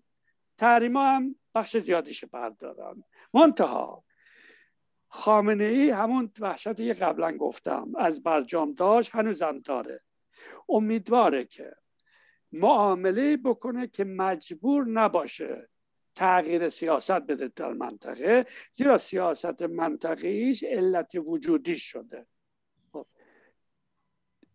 خب برای اینکه در واقع آنچه که در جمهوری اسلامی پذیرفته که این چیزا به عقب بیفته، تحریما بازم ادامه پیدا کنه، به امید این که با فشار هسته‌ای بتواند به یک معامله دست بیاورد که تا حدودی سیاست منطقه‌ایش رو حفظ بکنه. یه مقداری از برنامه هسته‌ایش می‌دونیم در برجام یک چیزی که مانده بود از برنامه هسته‌ای در واقع فقط یه پوسته بود، فقط یه چیز ظاهری بود. چون جمهوری اسلامی روش خیلی تبلیغ کرده بود نمیتونستن بگن تعطیلش کن. خب حالا در حال این کارهایی که کردن برای برگشتن به برجام قبلی خب کارو مشکل میکنه، زیرا که یکی از اهداف برجام برای غربی‌ها که مهم بود حفظ فاصله بیش از 1 سال برای اینکه جمهوری اسلامی بتواند به اندازه کافی مواد غنی شده هسته‌ای تولید بکند برای ساختن یه بمب، به اندازه کافی برای ساختن یه بمب. اینو بهش میگن دوران گریز هسته‌ای. خب با توجه به اینکه جمهوری اسلامی الان سانتریفوژهای پیشرفته‌تری به کار انداخته، با توجه به اینکه تجربه هم دریافته، حالا اگر که برگردن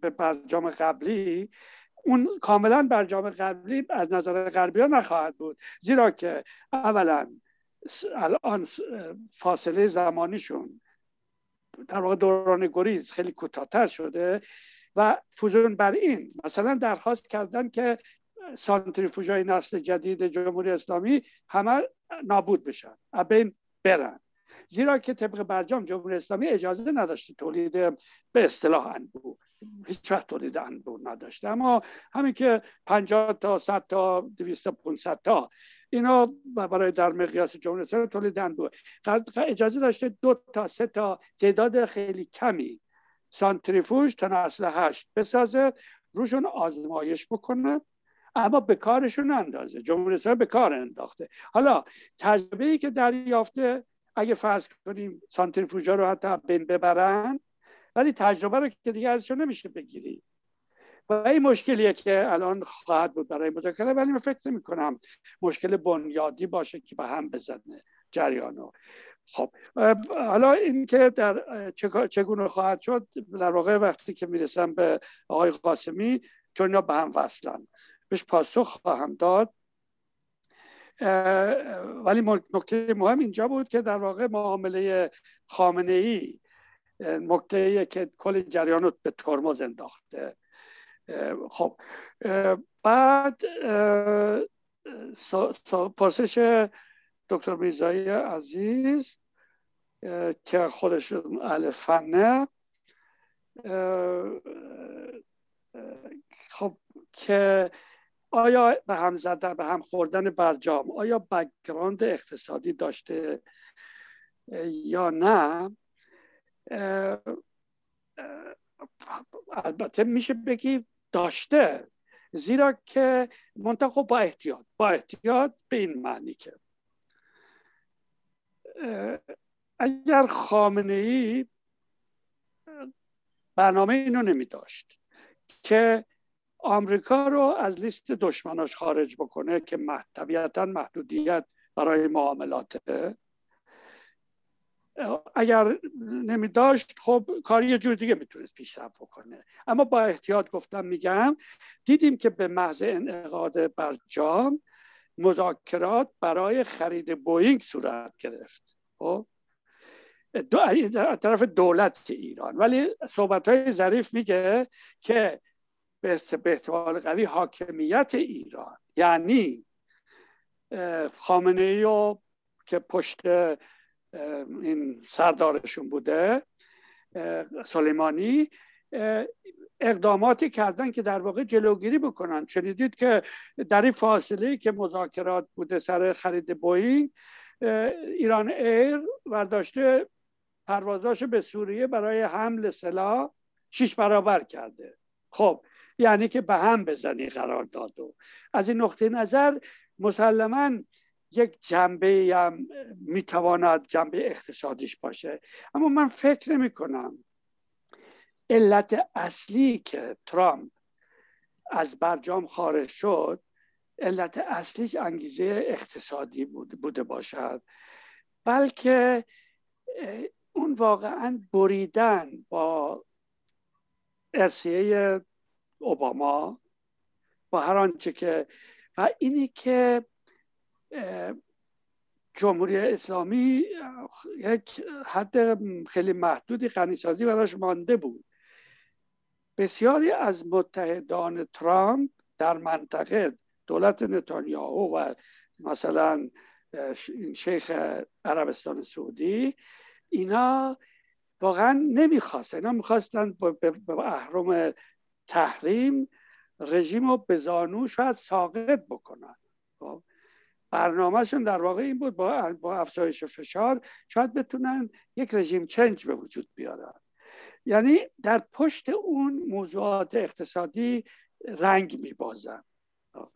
اما اینکه بگیم اصلا نقش بازی نمی کرده، یعنی مثلا بگم اگر که خامنه ای از سیاستش دست بر می داشت، برجام 2 و 3 گشایش به سمت همه جهانو از جمله به سمت امریکا عملی می کرد، طبیعتا انگیزه اقتصادی بزرگی هم برای ایالات متحده بود. منتها خب خامنه ای هم همچین امکانی رو نمیداد. در واقع ملغمه سخت جدا کردنش، ملغمه از محاسبات سیاسی که طبیعتاً پیامدهای اقتصادی هم دارد.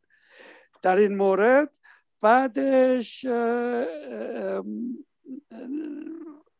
در حدی که نوشته بودم که آیا بک‌گراند اقتصادی ندارد، در این حد که به عقلم میرسه بیان کردم. ولی در این ارتباط خیلی جالبه و چون که دکتر میرزایی الفنا موضوع واقعا من چند سال پیش 2 پیپر 2 پوبلیکاسیون علمی خواندم از یک گروه امریکایی، یک گروه ژاپنی، که اینا راجع به ابعاد آفرینش ثروت در جنبه‌های مختلف تکنولوژی هستی مطالعه کرده بودن. هر دوی این پیپرها مستقل هستن، یکیش گروه ژاپنی بوده که امریکایی.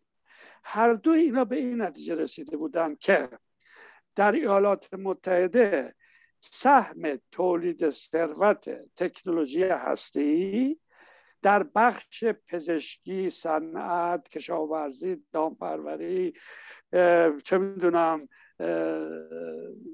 آبشناسی، خیلی جنبه‌های باستان شده، در این بخشا نسبتش به تولید انرژی 3 به 1، 3 به 1. هر دوی این پیپرها در این نسبت 3 به 1شون اتفاق نظر داشتن. یعنی ثروتی که از طریق کاربردی که پروفسور میرزایی میکنه 3 برابر از جمله فراتر از این طبیعتاً، اما یه بخش مهمیش پزشکیه، 3 برابر از اونیه که در ژاپن نسبت 3:1 نبود. در ژاپن 50 و چند درصد، 54% برای سهم تکنولوژی‌های غیر انرژی بود و 45-46% تولید انرژی، زیرا که ژاپن خیلی وابسته به تعداد زیادی نیروگاه هسته‌ای داره. به این علت خلاصه اینم جالب دانستنش که آنچه که در ایران آینده داره، در همه دنیا آینده داره، کاربرد تکنولوژی هسته‌ای در این چیزایی که برشمردم، غیر تهیه انرژی، غیر از تهیه انرژی، این آینده داره و متاسفانه هم در رژیم قبلی و هم در رژیم کنونی مقفول مانده. یعنی جمهوری اسلامی مجبور با یک نیروگاه، ببخشید، با یک رآکتور پژوهشی 5 مگاواتی پیر مال 50 سال پیش، بیش از 50 سال پیش، هنوز احتیاجات کشور رو رفع بکنه. آیا میتواند، نمیتواند، هم ارقام دقیق نمیشنوید. ببخشید،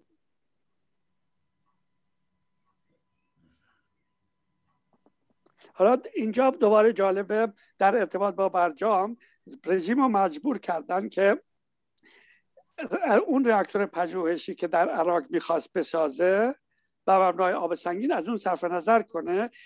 الان یکی رو که پیشنهاد کردن خیلی بهتره، خیلی مدرن‌تره و خیلی کارآمدتره و به نظر من تنها بخشی از برنامه هسته ایرانه که به درد کشور میخوره دراز مدت، البته با طرح جدیدش. طرح قدیمیش برای پلوتونیوم ساختن بود، طرح جدیدش برای اینه که یک بیم، یک پرتو نوترونی نسبتاً با شدت متوسط ایجاد بکنه. در حال این هم در این ارتباط مهم بود. بعد آقای دکتر، باید ببخشید قبل مبحث بعدی برسید، آقای دکتر میرزایی F9 زدن. F9 هم یعنی این که تو همین زمینه که شما صحبت کردین احتمالاً صحبتی دارن. آقای دکتر بفرمایید. بله خیلی عالیه. بله متشکرم. خیلی ممنون، خیلی ممنون. این نکته بسیار بسیار خوبی بود که دکتر بیات مطرح کردن که در رابطه با تولید مواد رادیواکتیو برای مصرف پزشکی، من این مخاطبم نشون بدم. شرکت پارس ایزوتوپ، ما کنگره پزشکی هسته‌ای که داریم در اروپا، که اروپا بزرگترین شده، الان بزرگترین کنگره پزشکی هسته‌ای در اروپا برگزار میشه. الان در 2 سال گذشته ساکای کنگره رو شرکت مواد دارویی پزشکی هسته‌ای ایران اختیار میذاره که اینا یه شرکت بسیار بسیار بزرگی شدن. سالای اول که اومده بودن یه مدل دنبال من میگشتن، یه صحبت کردیم، یه کسی راهنمایی بهشون کردم، خیلی کوچیک بودن، الان خیلی خیلی بزرگ شدن. یکی از بزرگترین غرفه ها رو در کنگره پزشکی هسته‌ای دارن و همیشه از وقتی که بزرگ شدن یه حاج آقای ریشداری همیشه سر قفشون نشسته که ما وقتی میریم اونجا سلام علیکی میکنیم، ایشون دوستا باید به یک اشاره کرده بیاد از من فیلم بگیره، خودش نمیاد جلو سلام علیک کنه. ولی اینا خیلی خیلی بزرگ شدن و خودکفایی تو کشور رو بهش رسیدن و حتی دارن الان صادر میکنن این مواد رادیواکتیو به مصرف پزشکی حتی به پاکستان و هند و اینا. خیلی ممنون. متشکرم از شما دکتر میرزایی. خیلی ممنون از توضیحات دقیق‌تر. در هر حال خدماتی که تکنولوژی هستی در عرصه‌های دیگر دارد، یه بخشش پزشکیه، اما خیلی بخش‌های دیگه، واقعا خیلی بخش‌های دیگر، و اون همونجور گفتم امکان تولید ثروتش خیلی بالاتره. جمهوری اسلامی اگر زحمت میکشید و یک راکتور جدیدتر و بهتر و مدرنتر تولید ایجاد میکرد، عوض اینکه همه پول بریزه دور برای غنیسازی، خب خدمت بزرگی به کشور بود. میبینیم حتی با این راکتور پیر ضعیف، در واقع راکتوریه که پایین متوسطه، فلویی که ازش میاد بیرون، پرتو نوترونی که ازش میاد بیرون. خب در هر حال این چیزیه که در به مقیاس وسیع در واقع مخفول مونده. یک جنبش هم اینه، اولا ابزار کم، ثانیا اصولا خرید وسایل بسیار مشکله، یعنی بسیاری از ابزار، از دستگاه‌های در عرصه تکنولوژی هسته‌ای یه جوری به امریکا وصلن، نه از خریدشون تقریبا غیر ممکن کردن به این ترتیب. خلاصه خیلی ممنون از توضیحات دوست عزیزم سیروس میرزایی. بعد اورانیوم از کجا میخرن؟ اورانیوم الان از جایی نمیخرن. قدیم یه وقتی از آمریکای جنوبی، از آفریقای جنوبی در زمان شاه خریدن، اگه اشتباه نکنم 500 یا 600 تن کیک زرد خریدن. الان در ارتباط با معاوضه که بعد از برجام، معاوضه مواد غنی شده، میدونید که ایران اجازه نداشت بیش از 300 کیلوگرم مواد غنی شده داشته باشه، اون مازادش رو میدادن به روسیه، عوضش کیک زرد میگرفتن. یکی این، یکی هم که خودشون تولید میکنن.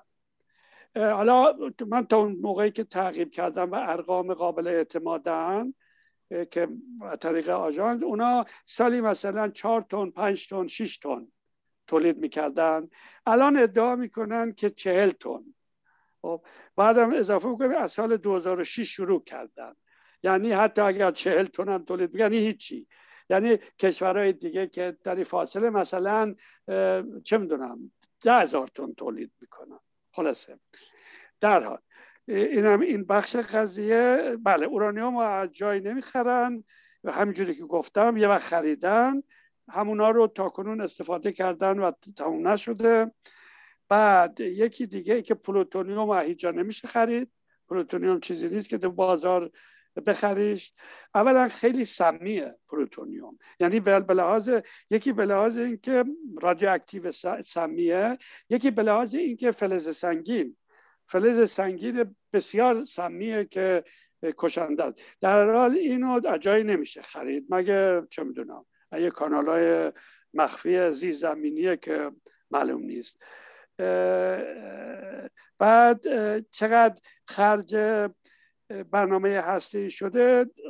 اگه در واقع همش رو هم بگیریم که خرج مستقیمش رو سخت گفتن و یه چیزای قسمتایی رو گفتم، راجب نیروگاه بوشهر، راجب بقیهش رو فقط غیر مستقیم میشه بگی.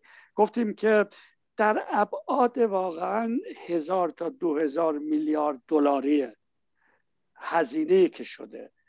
اینا هزینه مستقیم هم و هزینه غیر مستقیم، یعنی هزینه تحریم ها، هزینه که تحریم ها به گردن گذاشته. بعد خب صحبت پرسش های آقای قاسمی، خب اونجا قسمت اولش که مربوط به بیمارستان ها، بعد اضافه بکنم دوباره برنامه هستی برای یا تکنولوژی هستی برای مصرف بیمارستان ها، اصطلاح شما رو به کار ببرم، مصارف غیر انرژی زاییش در واقع واقعا فقط به طور حاشیه‌ای ربط داره به اون یکی بخشش. بله برای بخشی از کاربردش در پزشکی یا در موارد دیگر احتیاج به راکتورهای پژوهشی داریم. راکتورهای پژوهشی با اورانیوم غنی شده کار میکنن. الان متداول شده روی 20%، ولی هنوز هم هست، اوائل با 90% بود، مثل رآکتور تهران با 93% بود تا وقتی که زمان شاه، تا امریکایی ها رفتن بیرون. در حال چیزی که میخواستم بگم، بله این رآکتورهای پژوهشی که برای آن مصارف دیگر به کار میبرن، اینا غنی‌سازی لازم دارند. اما غنی‌سازی آنچنان در ابعاد کوچکیه که برای تک کشور صرف نمیکنه. یعنی به طور مشخص بگم در آلمان خودش کشوری که غنیسازی پیشرفته داره، فرانسه هم همینطور. این دوتا کشور برای راکتورهای پژوهشیشون اورانیوم غنی شده لازم رو یا از روسیه میخرن یا از امریکا، زیرا که برای آلمان که 9 تا راکتور پژوهشی داره و فرانسه هم که در همین حدود صرف نمیکنه خودشون بیان تولید بکنن. حالا حساب کنید جمهوری اسلامی میخواد برای یه راکتورش، برای یه راکتور که بالا تهرانه خودش تولید بکنه. خب معلومه که بی‌معنیه. بهانه هم میارن که چون به ما نمیفروشن، خب الکی میکنن. چرا که همونجوری گفتم احتیاج آلمان و بخشش روسیه رفع میکنه. روسیه هم که رفیق شماست، چطوری بس شما تولید؟ خلاصه بهانه است. بهانه بود برای که خودشون بگن ما باید خودمون تولید بکنیم که این برنامه‌شون رو پیش ببرن.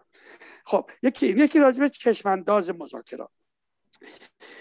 نکنید من اینجا چند تا نکته چارچوبی هست. یکی این که دوباره قبلا هم گفتم غربی‌ها تکرار کردن، همین دیروز پیروز در اعلامیه وزرای خارجه که گفتن ما هرگز به ایران اجازه نمیدیم که بمب اتمی بسازد. این توش پرسپکتیو جنگ هم هست، منتها چون اروپایی‌ها جنگ نمیخوان، میخوان حداکثر کوشششون رو به کار ببرن که جمهوری اسلامی رو بکشن برگردونن به برجام، که از طریق برجام کنترل روی برنامه هسته‌ایش باشه، که از این لحاظ خیالشون راحت باشه. خب قبلا صحبت از این بود که باید موضوع رفتار منطقه ایران، سیاست منطقه ایران و سیاست موشکی است که به نظر من سیاست موشکیش و رفتار منطقیش هم جدا نیستن. راجع به سیاست موشکیش هم واقعا باید یه چیزی اضافه بکنم که بی‌انصافی غربی‌ها طرف مقابل و عربستان و چه میدونم اون یکی کشورهای حاشیه خلیج رو تا دندان مسلم میکنن، ولی به جمهوری اسلامی میگن تو حق نداری موشک بسازی. خب مستقل از این که من هیچ گونه سمپاتی برای مسلح شدن ایران اصولا برید تو خط تسلیحات ندارم، اما در دنیای واقع خود نمیشه به یه طرف بگی تو نکنش کاری، او یکی هر چی دلش بخواد بکنه. خلاصه اما این موضوع موشکی در ارتباط مستقیم با سیاست منطقی، جمهوری اسلامی چرا موشک میسازه؟ زیرا که میخواد دشمنیش با اسرائیل حفظ کنه ولی مصون باشه بهش حمله نشه، میخواد دنان بازدارنده. خلاصه چون غربی‌ها نمیخوان جنگ بکنن، میخوان جمهوری اسلامی رو به یک توافق برجام بکشانن و جمهوری اسلامی به این آسانی تن نمیده که در سیاست منطقه تجدید نظر بکنه. من فکر میکنم محتملترین امکان اینه که یک توافق موقت روی برجام صورت بگیره. اینه من بهش میگم موقت، چون من بر این عقیده ام که از 2012 و 13 هم برای عقیده بودم. اون موقع هم یه مقاله نوشتم در سایت رادیو فردا که این توافق هسته‌ای پایان مناقشه نیست، چون به نظر من مناقشه ایران با غرب یه موضوع بزرگتری از هسته‌ایه. هسته‌ای بخشش هم و بخش حادشه. حالا اینا میان از حدت بخش حاد میگیرن، اما تأکید کردن بارها که میخوان که جمهوری اسلامی در سیاست منطقه‌ایش، سیاست موشکیش تجدید نظر بکنه و این متصور نیست جز این که سیاستش نسبت به اسرائیل و ایالات متحده امریکا رو روش تجدید نظر بکنه. تا وقتی این تجدید نظر رو نکنه، دست از ستیز نسبت به این دوتا کشور بر ندارد که در واقع بی‌معنی هم هست، این مناقشه ادامه خواهد داشت. امیدوارم که حالا انتظار مطلوب من این می بود که جمهوری اسلامی در تن بده واقعا که کل موضوع رو به عنوان یه مسئله ببینه، همجور که من موضوع سیاست منطقیش، دشمنیش با امریکا اسرائیل و موضوع هستی رو به عنوان یک واحد بگیره و یک راه حل کلی برای همش دریابد که میتونه حتی یک همچین راه حلی در یک بستری گذاشته بشه که در سمت ایجاد یک منطقه امنیت مشترک در خاورمیانه باشه. اگه مثلا پابلیکیشن های آقای اینی که مشاور امنیت ملی جیک سالیون رو قبل از اینکه بشه این کار تعقیب کنیم میبینیم که اون نسبت به یک همچین چیزی سمپاتی داره، نسبت به این که در منطقه باید بریم به سمت ایجاد یک امنیت منطقی، ولی اون منوط به اینه که جمهوری اسلامی تن بده به همچی کاری. میبینیم که نمیخوام یه سخن خیلی واقعا به درازا میکشه، ولی فوری تغییر دولت در امریکا رو میبینیم، اثراتش حتی رو عربستان سعودی و سیاست در حال و این مطلوب منه.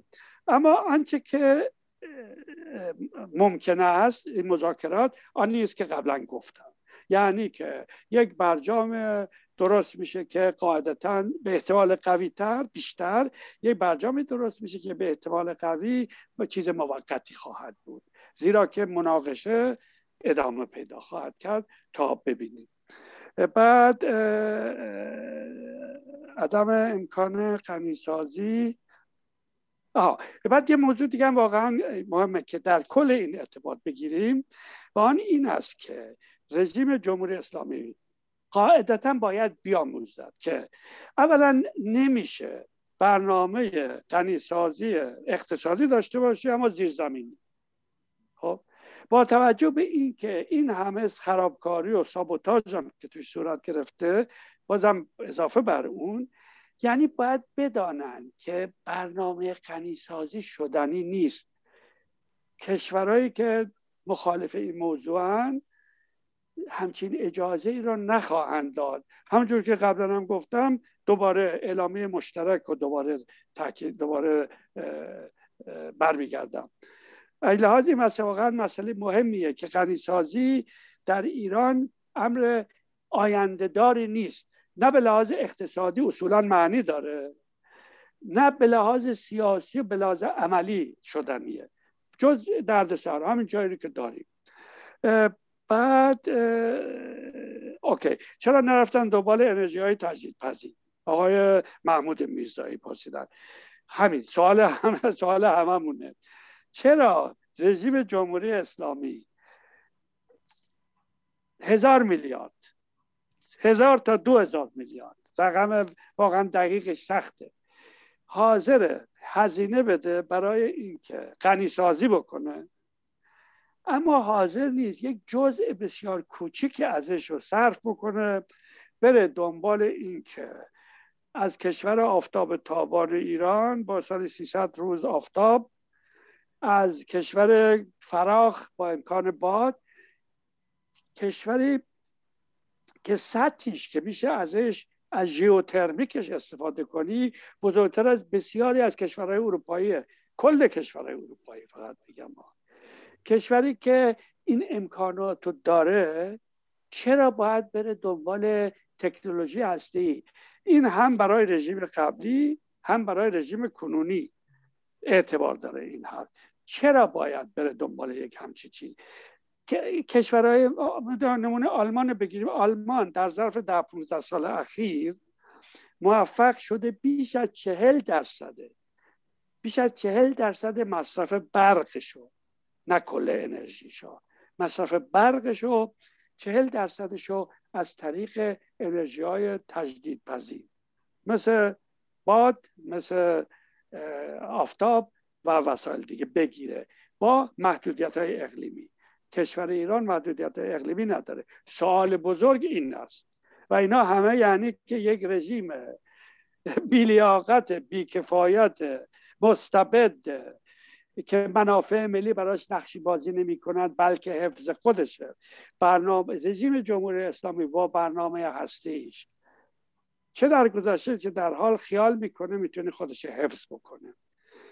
همه وسایل رو به کار میبره برای اینکه رژیم رو نگه داره. خیال میکنه اگر فکر میکرد اگر بمب اتم داشته باشد میتواند، هم میتواند مسئول باشه از حمله بیرونی و هم میتواند مسئول باشه در داخل هر کاری دلش خواست بکند. این دو جنبه وارد قضیه میشه و متاسفانه جمهوری اسلامی این است که هست و این بلا رو سر کشورمون آورده. خیلی ممنون از پرسش‌ها و امیدواریم که سرتون رو درد نیاورده باشم و به پرسش‌ها پاسخ داده باشم. خیلی متشکرم آقای دکتر بیات، بسیار بحث خوبی بود، من خودم خیلی آموختم. حالا شما توی بحثاتون توی تحلیلتون گفتید که برجام به صورت موقتی شکل میگیره. ما امیدوار هستیم که این موقتی بودن به سرنگونی حکومت جمهوری اسلامی منجر بشه و برقراری یک حاکمیت ملی و در یک حاکمیت جمهوری خواه دموکرات و لایک ما بتونیم که در واقع تمامی این خرابکاری‌هایی که در سالهای پیشین چه در رژیم استبدادی گذشته و چه در رژیم فعلی، یعنی اون حاکمیت ملت بتونه جمع و جورش بکنه و یک ایران جدیدی رو درست بکنه و یک توافق جدیدی با قدرت‌های غربی به وجود بیاره. من فکر می‌کنم آقای محمود میرزایی هم می‌خوان صحبت کنن. آقای میرزایی اگر کوتاه بفرمایید خیلی ممنون میشم، چون وقت برنامه خیلی گذشته، وقت آقای بیات هم اگر لطف کنید. بله بسیار کوتاه است اگر خواستن پاسخ بدن.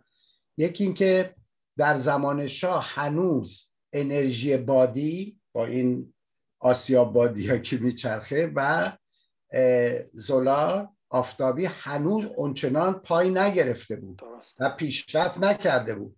اونو میشه یه جوری که به این راه رفت، ولی این زمان که دیگه به ویژه آلمانی که آفتاب نداره اروپا انجام میدن، چرا ما نه؟ و چجوری اینا خط کشیدن و نگذاشتن؟ برای که خودشون میچاپن تو این کارهایی که میکنن. هم که شما گفتید وقتی که پروژه بزرگه خودشون اون لفت و لیست نیست، میبلن. بله درست این هست. ولی این همه سدی که اینا ساختن، بله.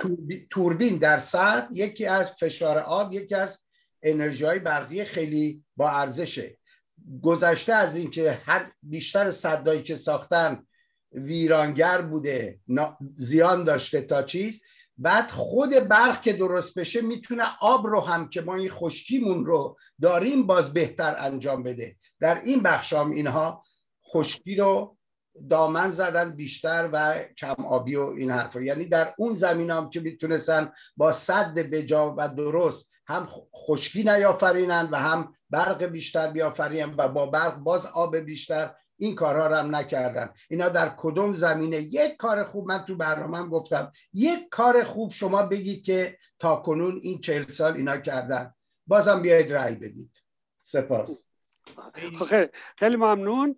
درست اشاره کردید. اگه دقیق تر بخوام بگم، البته شاه ادعا میکرد خیلی آینده نگر است، برای همین اما درست میگید فرق میکنه با جمهوری اسلامی که الان توی موضوعه، متوجه هستید؟ یعنی همه دنیا داره از فوتوولتائیک و از انرژی بادی و ترمیک زمین و اینا در حال درست. اما هیچ نخواستم از اونها پشتیبانی کرده باشم. نه من کاملا درست گفتید، کاملا توضیحتون کاملا درست بود، منتها چون فرصت نیست دادم نمیشه باز همه جزئیات بشه، تو کلمم وقتی که میگم این هست. ولی فقط یه استیتمنت آخری بدم، اونم سیاسی، و اون این که باید فکر کنیم که برجام اگه شد یعنی سقوط رژیم یا کار رژیم آسان‌تر میکنه. به نظر من آرامش در محیط، بین رفتن دشمن بیرونی شرایط رو بیشتر فراهم میکنه برای اینکه رژیم به دردسر بیفته. نمونهش هم این بود تا وقتی که قبل از برجام بود، با وجود که وضع خیلی خراب بود در زمان احمدی نژاد، تورم و بیکاری و میدونیم من 6% خبری نبود. اما وقتی که باز شد صادرات شروع شد و نفت فروش نفت، همه اینا میبینیم که هم جنبش دی و هم جنبش آبان، هر دوی اینا در وقتی صورت گرفت که اندکی به لحاظ بیرونی آرامش تو کشور اومده بود. این نکته بسیار مهمیه، اینی که این وجود دشمن خارجی مردم رو میترسونه.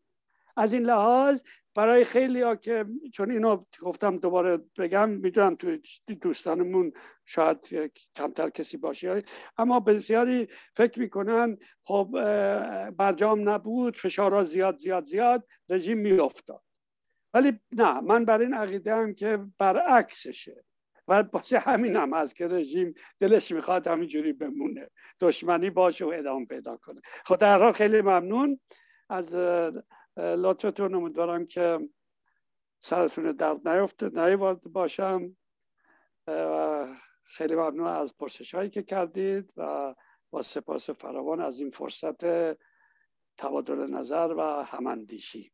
خیلی متشکرم از شما آقای دکتر بیات که دعوت ما رو برای این برنامه پذیرفتید و خیلی ممنون از همه دوستانی که در این برنامه شرکت کردند. با سپاس از شما بینندگان محترم تلویزیون رنگین کمان که به این برنامه توجه کردید.